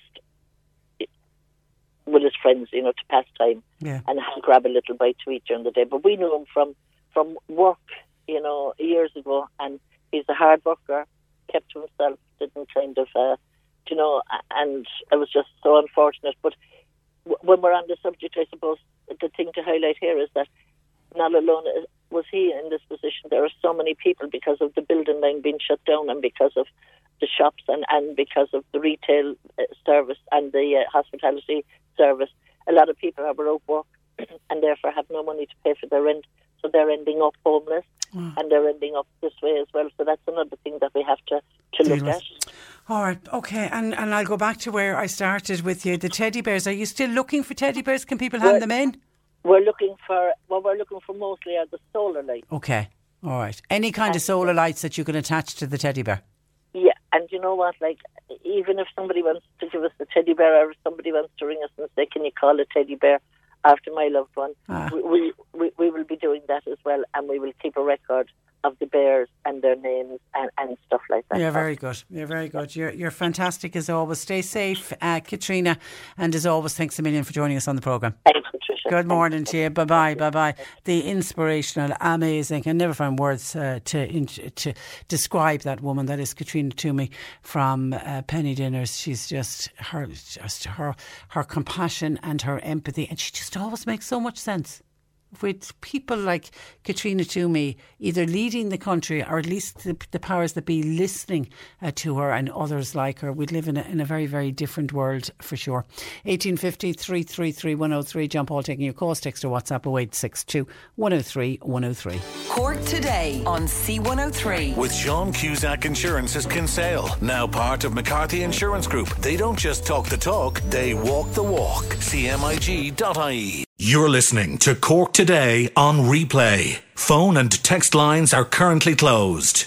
A number of people reacting to my interview and my chat with Katrina Toomey that started out to talk about the teddy bear appeal, but then turned into a much longer and more detailed uh, interview about mental health and her worries and concerns about mental health and Katrina's worries about we're losing too many lives to suicide and the devastating effect that a death by suicide has on the families that are left picking up the pieces. Mike in Bantry says Patricia Rehab Care and is it NUA are doing great work for mental health in Bantry. Well done to them. And different Michael says Patricia, what an inspirational woman Katrina Toomey is. I agree with you completely. The powers that be really need to listen to her and her likes.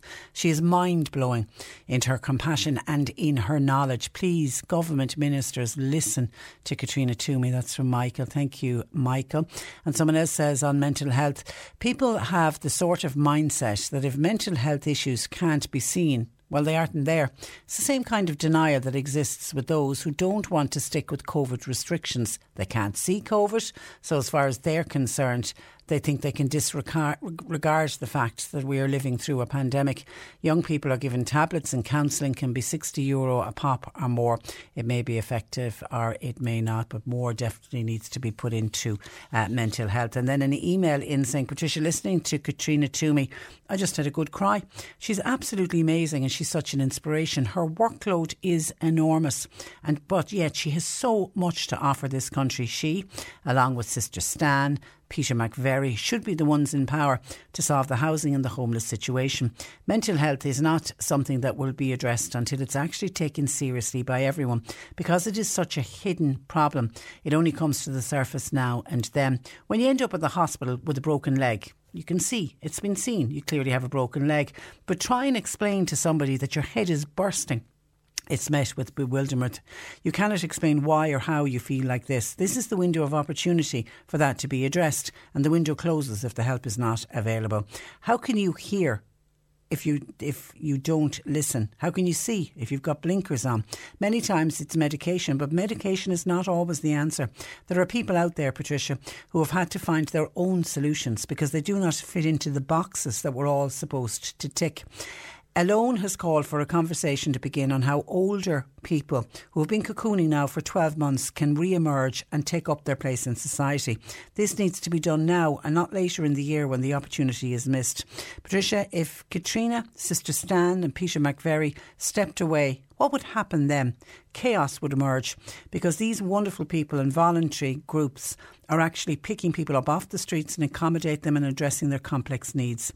This they should be part of the big conversation to address the mounting problems and above all they should be listened to. Yeah, well said. Thank you. That's from Margaret emailing Patricia at c103.ie and well said uh, Margaret. And actually when I was chatting with Katrina and she you know she was talking about the work of you know people that work in trying to prevent suicide, you know, shine a light and people like uh, Pieta House and it's Pieta House that they've that they're going to give the text number and the telephone number on the teddy bears and, and dot them hopefully all, o- all over the country. Uh, it was one of the things that went through my head. What if we didn't have all those charities? What if we didn't have all those voluntary groups? How much more difficult would it be for people with mental health issues, the ones that access those services? It would just be, it doesn't, it just wouldn't bear, it doesn't bear thinking about. Okay, some more of your, oh, just before I go to some of your texts about vaccines and stuff, there's been a couple of people on about banks when we were talking about banks earlier. And uh, we were talking about this was the young student who contacted us who needs to get a bank statement and is having dreadful problems trying to get a bank statement because he doesn't do online banking. And then it was Kathleen in Mitchelstown was in the same dilemma and she rang the bank and everything got sorted out. There's a number of other people have views on this. Jack in Fermoy says, I'm a Bank of Ireland customer. And uh, while that person, that young student might not want to use online, I do. But I can also get statements on their website. You can request statements and they'll arrive via the login for your banking online or via the on Post. I find it very handy. Jack in Kanturk says, I needed some I'm assuming bank statements. So I rang my bank branch and I was put through a number of options. Press five for this, press six for that, and on and on and it went. I eventually got through to somebody, a human being, in the customer service uh, department, and they were able to issue statements for me. They arrived after a week, so it is possible uh, to do it, but you're going to need to have a little bit of patience to hold on. You will eventually get through to a customer service agent. Liam in Mallow said, I'm with Permanent TSB. I rang them and they emailed the statements to them that afternoon. I'm sure they would have posted them out as well, but I have an email email, so it was the handiest way to do it. John in Mitchelstown says there's an automatic number from Banking 365 for Bank of Ireland. If you ring this, it's automated, and if you press one for this and two for that, you can request statements automatically. So there are other ways of doing it.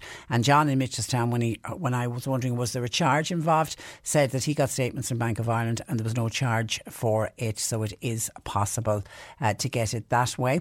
And Michael then by uh, this came in by text on banks. Uh, says, Patricia, I'm listening to you on about banks and their services. I am also a Bank of Ireland customer. Their new app is in addition to the online website that they had before. Now you have to have the app as a security feature in order to access the new formatted website. If I remember correctly on my phone when I was downloading the app, it stated you needed whatever software level you needed. Many of us don't know what software level is actually on our devices, and that becomes a problem. What really annoys me, though, about all of this is the increase of fees for services, and yet we're doing all the work ourselves. Also, the fact that they won't facilitate customers with statements if you pop in to the branch. Is it not another way of downgrading the local bank branch. Hence, will we see more closures going into the future, which would be sad to see? And that's from Michael. Uh, someone else says somebody should tell Bank of Ireland that the services are meant to be for the people and their likes and needs, not what they want it to be. The people are there for the services. The arrogance of some of our banks is unreal and yet they're using all of our money. The cheek of them, says a uh, texter. And I don't know if there was more in on by uh. Uh, app there was. Hi, Patricia, with regards to banking apps in general, e commerce, don't you think it's funny? The banks and the phone companies and some government departments, all they want now is for all of us to do the work online or to download some kind of an app. But initially, they all want us to physically present with a passport or a driving licence or a utility bill. They truly are dysfunctional organisations, says Noel in Kilmurry. Thank you for that, uh, Noel. And thank you to a, we have a listener who listens to us regularly. He lives, he, he always signs his WhatsApp as North Cork man in Germany. Germany. He is one of our overseas listeners, and of course, listening on the app, always great to have the overseas listeners, and particularly people who are originally from the area. I think it kind of reconnects them and makes them feel a little bit, they don't miss home quite so much. But anyway, this North Cork man living in Germany was listening to me earlier when I was calling out a text that I got from a listener who was saying Germany are doing so well and was talking about the fact she's kept updated because her son lives in Germany and was basically saying we need to be following the German model. They've done things completely differently and they seem to be doing everything okay. Anyway, here's someone on the ground in Germany who tells us a different story. Patricia, I live in Germany and yes, we have opened shops, cinemas, museums. The zoo is open, hairdressers are open. Bear in mind, it's all by appointment only for shopping. You need to sign in and you're only allowed to enter with an FFP2 Sur- I take it that's a surgical mask, and it's the same on the buses and the trains. All was okay. But since Angela Merkel opened up, our cases here in Germany have gone sky high, and our incident rate is also really high. And yet, what are they doing? On the 22nd, they're allowing for outside dining and more than two households to meet. Question mark, question mark, question mark. It's a worrying time here in Germany, and only 5.8 million people have been vaccinated. That's out of a total population of 80 million people. It's just far too slow. And supply and demand is a big problem. The EU have a big, big issue when it comes to vaccines, but we all just have to keep going and do the very best that we can. Stay safe. Love the show from a North Cork man living in Germany. Thank you for that. So the grass isn't always greener on the other side. And then somebody is picking up on AstraZeneca and the problem with AstraZeneca with clotting. Hi, Patricia. Why do you not get a doctor on, please, to explain about the clotting problems with the Oxford AstraZeneca vaccine? There are 22 people suffering in Austria after the vaccine, and sadly, one person passed away because of this clotting issue. This side of the vaccine needs to be explained too. I hear you say that the the best vaccine is the one that's in people's arms. That's okay, but there are two sides to everything. The medical profession need to explain this in a little bit more detail. I'm all for vaccines, but why is it not highlighted that 23 people died in a nursing home in Norway after getting a vaccine? I heard Joe Biden plead with the Americans last night to get a vaccine for Pfizer, Moderna and Johnson and Johnson. Why is this? People there are being hesitant about it he said. People need to be told all of the possible side effects. Clotting and blood problems were not listed as the side effects, and I wonder why. Well, I think they weren't listed because they didn't realise that it was going to cause a problem. Okay, the very latest that I can find on AstraZeneca there seems to be a bit of a divide in Europe on this uh, one.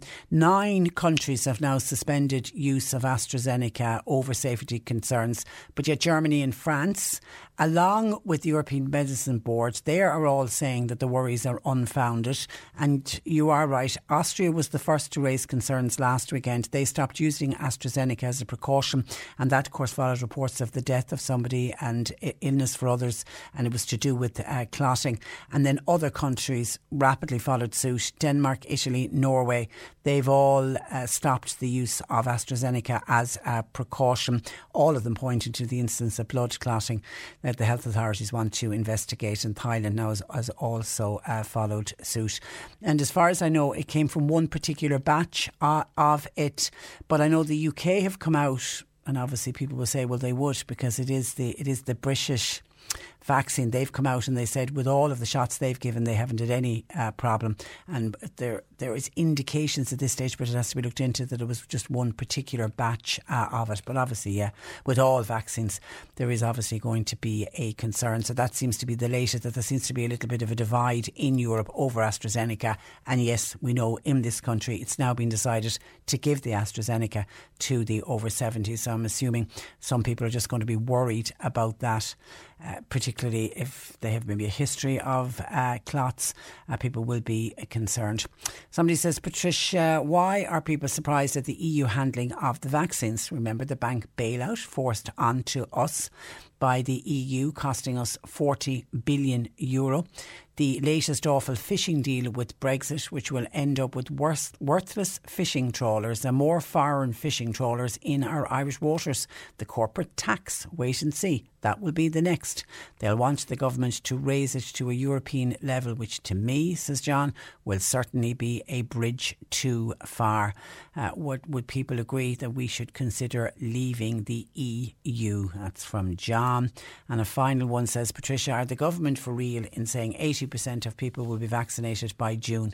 They're not saying June of which year. It is a joke. Somebody not convinced that 80% will be vaccinated by June. 1850 333 103. John Paul taking your calls. You can text or WhatsApp 0862 103 103. The C103 Cork Diary. With Cork County Council's Community Support Programme, here to assist vulnerable people with their daily needs through the COVID 19 pandemic. See corkcoco.ie. Knocknagree Community Development are inviting people to join their virtual charity walk. It's in aid of breast cancer research and their community hub.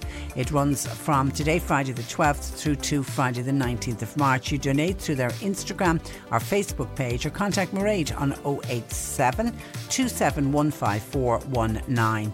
And the team at Castlemartyr Resort are taking part in a virtual run in aid of the Ronald McDonald House. They're doing it between tomorrow, Saturday the 13th, and and the Sunday, the 28th of March, by virtually running 490 kilometres, which is the distance from Castle Castlemartyr Resort to the Ronald McDonald House and back.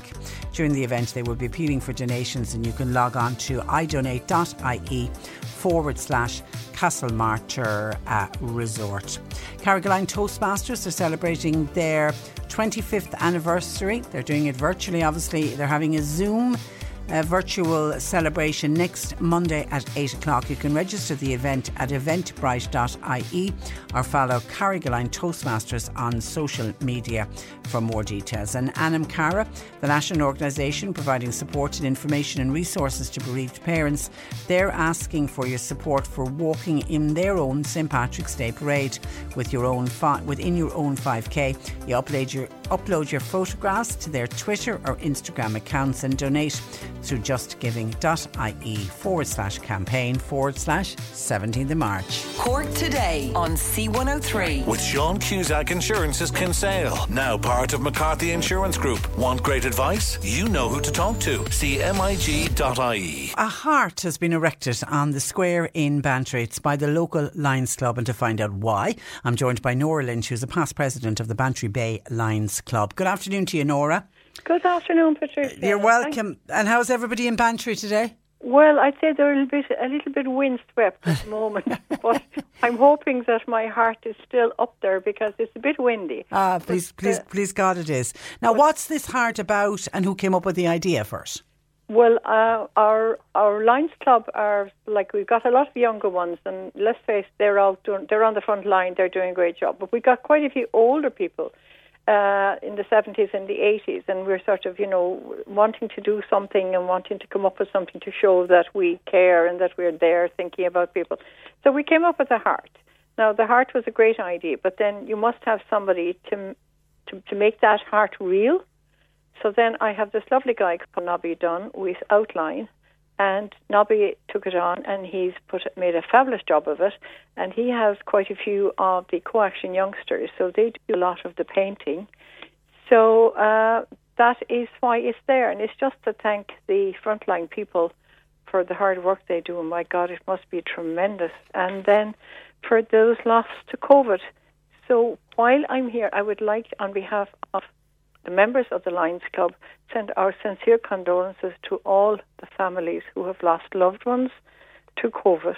Mm. And I hope that this might, I don't know, it might just help that they can tie a little ribbon or put a stick of flower on for them. And especially with Mother's Day coming up, probably there's quite a few mothers lost, I don't know, but to all of them, that it, it might be just a help. And I can always go and pass it and you can always say a prayer. I don't know. Yeah, it's just, and I, I like the idea of remembering a, a loved one. And th- th- there's a way of tying a tying a flower or, or a ribbon There- onto it, is there? Yeah, there is. It's a great big heart, and it's a heart cut out in the middle, Yeah. cut, cut into sections, and it's on a swivel, and the wind sort of spins it round. And at the back, then it's got chicken wire, and that's painted black, so you can stick flowers on the right side of the heart or the left-hand side of the heart. Just tie them onto the chicken wire. And if you want to leave a little note with it, you can. And Well, I, I, I put it in the Southern Star, and I'm hoping that people. Well, I actually what I did, I put up a ribbon myself yesterday evening and some flowers, yeah, so they'll probably get the idea that you know this is what it is for. But uh, yeah, um, yeah, but maybe if they read the Southern Star, which most people do in Ron Bantry, they'll get the idea as to what it's for. okay. And is it is it very big? It is forty by it's forty meters by no, I don't know meters or centimeters. I'm good at measurements. It's forty by thirty. Okay. Yeah, it's, it's, yeah, it's a nice big, but it's within a white square. Okay. And then we have a diamond at the top, and that's done in white. And in red writing, it says to all frontline workers, a heartfelt thank you. And the bottom half is to all people lost to COVID, you will be missed. That's just such a lovely, sweet. It's a simple idea. It is a very simple idea, and I mean, you walk down and you see it, and you can read the writing, and I don't know, it just touches your heart, and you think, God, yeah, you know, there's nothing else we can do because you know, uh, the younger ones, as I said, they're on the front line, they're doing a great job. So uh, us older ones sort of sit around, and you know, there's nothing we can do because we can't do fundraising, we can't do anything. We hold all our meetings on Zoom, and so yeah, it's just to show that we are still around and we're thinking about people and we'd love to be able to go out there and do something but we can't. Yeah and it's it's a physical thing though that people will see when they're driving in the square or out walking or and like those frontline workers you know many of them living in the West Cork area they might pass that heart on the way to work and, and on the and exhausted on the way back. And Yeah. just to know that yeah we, we can't take away your exhaustion but we are thinking No, of you But we are thinking about you, and it's a great big heart. Now, because I know there's quite a few people around Bantry Town that have died, so you know they they can walk up and see, say, okay, look, I mean, people are sharing our our grief with us, and you know they're thinking about us. We're not on our own. So uh, it it when I it's it's just to to show that we care and that you know we want to do something, but there's nothing we can do. Yeah, because it's like I, I earlier on I played a piece from Fiona Corcoran, our senior news reporter. It's hard to believe it's a year ago today that Yes. that Leo Varadkar said I need to speak to you, and uh, we all thought we were going into lockdown for two weeks. The innocence of it all, but anyway, um, and then you know she had her vox pop of, of people talking this day uh, a year ago, and it prompted somebody to you know to send on a message to say that I lost a loved one to COVID, unfortunately, and it's very tough without him. And I just, and it, you know, when I was reading it, I was just thinking, God, there are so many people that this, while for the majority of us, it's yeah, it's changed our lives. It's upside down, and we can't do what we normally do. But those of us who are lucky enough not to have lost a loved one, but unfortunately, for so many people, their lives will never be the same again. Never again, and especially I think with Mother's Day coming up, I think you know uh, it, it'll be tough. Uh, so maybe with the heart and just mentioning them up there in Bantry in the square in Bantry Bay might might just give them a lift and say you know so. Yeah, well done, well done. And what what is what what? Talk to me about the Bantry Bay Lions Club. I mean, how have you been affected by the pandemic? What's the last year been like for the members? Well, sure, we haven't, we couldn't do it. We did a fundraising, all right, on 19. We did a bucket collection. Now, it was difficult with the, we did the food appeal. Uh, we did better than we expected with SuperValu and Lidl, and we managed to get over 2,000. Wow. So we didn't do uh, hampers because a lot of people were, were worried about handling stuff, you know. So we did vouchers. We did uh, e- 62 vouchers, 40 euros a time. So uh, at the, that's you know normally we'd be up and out and doing stuff and fundraising stuff, but no, we are stuck and we are stuck. So we're trying to plan some sort of um, a get together when please God when we can get out and uh, include everybody around the town, all the clubs and the schools and everything. So we're we did a Zoom meeting now last night. So we're we're trying to work out something for that. So all we can do is talk at the moment. Now we did our convention there on Saturday, and that was unbelievable. We did that on on on Zoom, uh, and it was the the 26 counties, uh, and you know the different accents from all over Yeah. different parts of Ireland. It was it was wonderful, we stay in touch and we we ring loads of people. And the the younger we have a younger couple who who take care of the older couple and do the shopping for them and walk the dog and that sort of thing. So. Uh, Keep reaching out. That's all. That's all we can do. uh, That's all we can do. That, that's all we can do. Make, Okay. the phone, make, Well- the phone, make the phone call and say, you know, how are you doing this morning? You're okay, and then they'll ring you, and you ring a couple of more people. So that's that's all we can do at the moment because, uh, you know, we're we're we're all fogies and we're just sitting at home twiddling our thumbs. Well, s- well, stay it. stay safe and well done on coming up with this. I, I I think this is a lovely, lovely initiative of the heart, and I think it'll make people smile. It'll make people think, and it'll and particularly as you say for the frontline workers and for those that lost loved ones, just to let people know we are thinking about you. We are thinking about you. Listen, Nora, thank you for that, No problem, Patricia. Thank you for having me. and uh, no doubt we'll speak Yeah, again. well, That a lovely, great big red heart. Okay. So it's you know it's it's it's very visible. So Okay. it's just yeah. It, An- it anyone within anyone within their five k in uh, Bantry in the square in Bantry will be able to see it. And I think we're putting a picture up on our we are we're putting a picture up on our social media as well. Okay, Well, Nora, I'm- thank I'm- That is lovely. Thank you so much. Thank you for that. Thank Mind you. yourself. Bye bye. That is uh, Nora Lynch, who is past president of the Bantry Bay Lions Club. If you're in the square in Bantry, keep a lookout for their heart. And a number of people still on about Katrina Toomey saying, fantastic. Great to have had her on the programme today. How inspiration she is, how right she is, talking about mental health. Mike in Bantry uh, says there are two mental hospitals in Cork City, one for North Cork and the north side of the city and Cork City, and one in CUH on the south uh, side. We just simply don't have enough. I think that's exactly the point that Katrina Toomey was uh, making. Another texter says mental health is like back pain and fibromyalgia.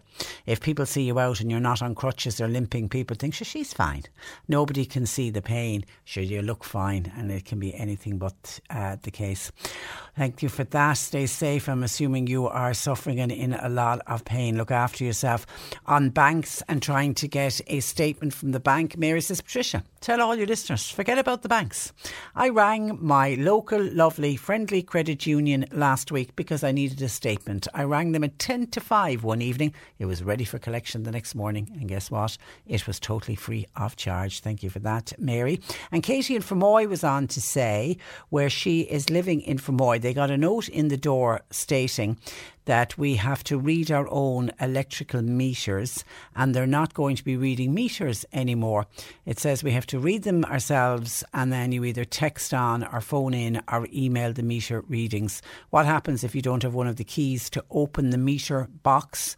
Now the customers are reading their own own meters. Does that mean that the people, the men, uh, and was the men, men, probably and women as well, the meter readers, are they now out of a job? I don't know. And we'll look into that because I know by there's a ruling there that you have to have your meters read. It's three times a year, and then your provider can give you three estimated readings. The bills are every two months, so you get six bills a year. I'm sure that it's stated, and it's kind of a policy document that it has to be done by all of the electrical suppliers that your meter gets read three times a year and then on the other three times they can go for for estimated. And I know if you miss the meter reading man or they'll pop it through the letterbox and you can send it on that way. So let me check to see has that come in. I know once everybody gets a smart meter that completely does away with the reading of with somebody calling because it's it'll all be uh, picked up on the computer instead. But listen, we will check and find out what's going on with meter reading because if it's happening in Fermoy, you can assume it's happening nationwide. It isn't something just for Fermoy town, so we probably won't get to it today, but we'll certainly try and get an update on it next week. 1850 333 103. John Paul taking your calls. You can text or WhatsApp 0862 103 103. Let's take a break and we're back talking movies. Cork today. It's that time of the year. Your vacation is coming up. You can already hear the beach waves, feel the warm breeze, relax, and think about work. You really, really want it all to work out while you're away. Monday.com gives you and the team that peace of mind. When all work is on one platform and everyone's in sync, things just flow wherever you are. Tap the banner to go to Monday.com. When you're ready to pop the question, the last thing you want to do is second guess the ring. At Bluenile.com, you can design a one of a kind ring with the ease and convenience of shopping online. Choose your diamond and setting. When you find the one, you'll get it delivered right to your door. Go to Bluenile.com and use promo code LISTEN to get $50 off your purchase of $500 or more. That's code LISTEN at Bluenile.com for $50 off your purchase. Bluenile.com code LISTEN. When you make decisions for your company, you look for the no brainers. If you have a lot of mailing to do, Stamps.com is the ultimate no brainer. Use the Stamps.com mobile app to mail everything you need to keep your business running with up to 89% off USPS and UPS. Make the same no brainer decision as over 1 million other businesses with Stamps.com. Use code PROGRAM for a special offer. That's Stamps.com code PROGRAM. On C103. With Sean Cusack Insurance's Kinsale, now part of McCarthy Insurance Group. They don't just talk the talk, they walk the walk. CMIG.ie. This is the Cork Today replay on C103. Mark Malone, our movie reviewer, uh, joins us. Good afternoon to you, Mark. Hi, Patricia. And uh, two movies you watched for us this week, coming to America, and the second one is is it Moxie? Moxie. Moxie.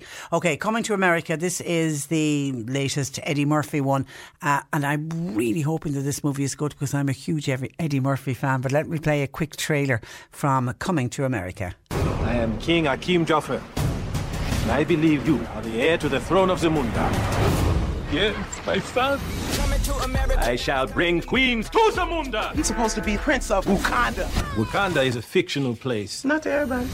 I'm a king, I'm a hot over here. How much child support she getting? The king pays no child support. No child support for 30 years and you came back? You was a dummy. Okay, coming to America. This is a follow up to the first one, is it? Uh, yeah, exactly. Yeah, uh, I was just wondering if you have you seen the first film? By any Oh God, yeah. I'm just trying to work out how many years ago I would have seen it. It was thirty years ago. Oh. how, how, Ah, how yeah. time flies. Yeah, and I love and I I loved Eddie Murphy at the time, and I'm a fan of Eddie Murphy. Is this what? it- So the, with this picks up thirty years on. It does, yeah. I mean, I'm a, I'm a huge fan as well, so I was really looking forward to it. But I kind of was wondering, had I actually seen the first film? And I was kind of asking myself, is, is that one of the ones from the 80s? I thought I'd seen everything from the, the 80s. This was kind of late 80s. I was thinking, have I actually seen it or not? So I, I've actually watched three movies this week. So I went back and I watched the original again, and um, and parts of the film were kind of hit me and kind of um, and I recollected some of those. So I realized I had seen the film before, but obviously hadn't made kind of a huge impact on me. And having watched it again, I can understand why. I think because I actually don't think it's as good as people say it is. I mean, a lot of people do love the movie, and it has become a kind of cult movie over the years. I think it was a very very important film at the time um, politically. But I thought um, as I was watching it, I was thinking, you know, this isn't really as good or as funny as people kind of remember it. I don't think. And there's one great kind of joke where they kind of um, have this kind of callback to the film he made, Trading Places, which I thought was really really funny, and they do it in this film as well. But that was the, to do that they had to break kind of the fourth wall, and that was the only time I really laughed in the film. There was one- other bit that I really liked. I mean, uh, basically Eddie Murphy and Arsenio Hall come to Africa, and he and uh, Eddie is looking for a princess and uh, the woman that he wants to marry because he has been betrothed to somebody else in a kind of an arranged marriage back in Africa, and he doesn't want that. He wants to fall in love properly with the woman. And once they're there, uh, they meet up and they go to like a barber shop, uh, and there uh, Eddie Murphy and Arsenio Hall. Um, um, in other guises, actually uh, take on four or five different other characters, and I thought that, that was for me the highlight of the film. That there's these wonderful characters uh, in the barbershop, which are introduced again in this film. Because that was the most- same in the first movie. Yeah, He played all the different they- characters, they- yeah. they do. Yeah, they do go exactly. Yeah, so, they do go to, to back to Queens again in New York, but they only do so for a few minutes. So actually, uh, the barbershop characters actually have a small part on it of, of the film, and that kind of disappointed me because I wanted to see those characters again because they were just so funny and so wonderful and so beautifully performed by Eddie and Arsenio Hall. Um, but they're not in. They're hardly in this film, which I think was a bit of a shame. The other thing about the original too to keep in mind is that it was, it was an R-rated film. I mean, it was a 15 sort film, so there's a lot of swearing and female nudity. This one isn't. This is very much kind of a PG film, so very, very much different. And in fact, in this film, they reference the sexism of the first film as if, you know, to kind of excuse it. So in this film, it's 30 years later, Eddie Murphy, he's still the Prince of Zamunda. Uh, his father is on his deathbed here, played by James Earl Jones. And the um, Eddie has three daughters. He doesn't have a son. He's three daughters, but the daughters have been brought up uh, as very powerful kind of warriors. And the older daughter, especially, she's been kind of you know trained and bred to become the next queen. But on his deathbed, unfortunately, uh, James Earl Jones says to Eddie Murphy, "No, unfortunately, you know the the kingdom will fall apart if we have a queen. We need a a, a male heir." So then, with a kind of twist of fate, this kind of weird twist of the story, we hear that, in fact, 30 years previously, when Eddie was actually in New York, he met with Leslie Jones, who actually drugs him, has her way with him, and then becomes pregnant with this possible heir to the throne. And as you're watching this scene, you're thinking, uh, hang on a second. This this um, this scene is not going to age well in a couple of years' time. But you think, okay, I'll move on. I, I won't worry about it too much. So the two boys come back to New York to find the heir, to bring him back to Africa. So they do. They bring him back to Africa. And once it's there, then it kind of comes kind of King Ralph or, or the Princess Diaries, where they kind of try to train him uh, to be kind of the next king. But unfortunately, they, they arrange a marriage for him as well. He decides he doesn't really want that they were trying to arrange a marriage with uh, Wesley Snipes, who is the kind of leader of um, a neighbouring kingdom, uh, which is called, you ready for this? Nexdoria. All right, I kid you not. Uh, somebody wrote that joke and left it in the film. Yeah. And actually, it's the best joke in the film. And so he wants his daughter to marry this new prince, and the prince says no, and, and so on. So it's it's basically a retread. It's basically the first film again, uh, kind of redone uh, in a kind of a kind of more kind of modern kind of look and feel to it. You know, the problem is, is that I think that Eddie in the first film as Akeem had a kind of a, a lovely kind of sense of kind of adventure and innocence, which was wonderful. Now, obviously, you age and you kind of get mature, but you very rarely see that same Akeem here, you know, that you did in the first film. There's one scene, all right, where he kind of decides to mop up a floor and he says, Look, I love to mop because it, it helps me think. And that was the only time we saw the Akeem from the, the previous film. And you kind of really warm to that, that scene and you warm to Eddie. But, uh, you know, the problem is that you wanted kind of more of that. The, the basic problem here is the writing. The writing just isn't good enough and strong enough because there are times when the camera will swing towards a character and you'll think, okay, he's, he or she is going to say something very funny here and they don't, and that's a bit of a shame. Uh, some of the musical sequences are wonderful. The costumes, I mean, you know, so the film looks, the cinematography is absolutely fabulous. What lets it down is the writing, because it's a shame, because you know a lot of the characters are genuinely interesting and funny, um, but unfortunately the script uh, lets them all down. Okay, so mark it out of ten. Oh, six. Six out of ten. Okay, that is coming to uh, America. And actually, you know, I, I definitely did see the first one, but I, I, I think a bit like you, I need to rewatch it again. I just I remember him as all the different characters and how, how funny it was. But maybe, as you say, when you watch something thirty years ago, when you look at it now, maybe it's not as funny as you thought it was at the time. Anyway, And that's actually, you know, the other thing that actually disappointed me about it because I presume that with Eddie as well, that when you consider what's happened in America over the past four years, I think there was a chance to kind of make a lot of kind of little kind of political kind of little points. But he decided not to do that. Now, in a sense, maybe you kind of support that. He decided, look, I just want to make something that's sweet and, and funny, rather than kind of something that has a kind of a political edge to it. Uh, but I would have liked to have had more of that political edge, but it's not there. But yeah, it's not funny as it should be. But it was certainly entertaining enough. So I'll give it six. that's on Amazon, isn't it? Did I see that on Amazon? It's on Amazon, Prime. Prime, yeah. yeah. But The other interesting is Amazon Prime seem to give their own ratings because the film is a PG if it ended up in the cinema. But if, as you play it, Amazon say this is rated 15. And it's the same with the original film. The original film was a 15 cert. But as it comes up, it says this film is rated 18. And I think that's kind of interesting. It's almost like they kind of add a little extra rating and give them their own ratings just to kind of cover themselves. Okay. All right. And then the second movie you watched first was Moxie. Yes.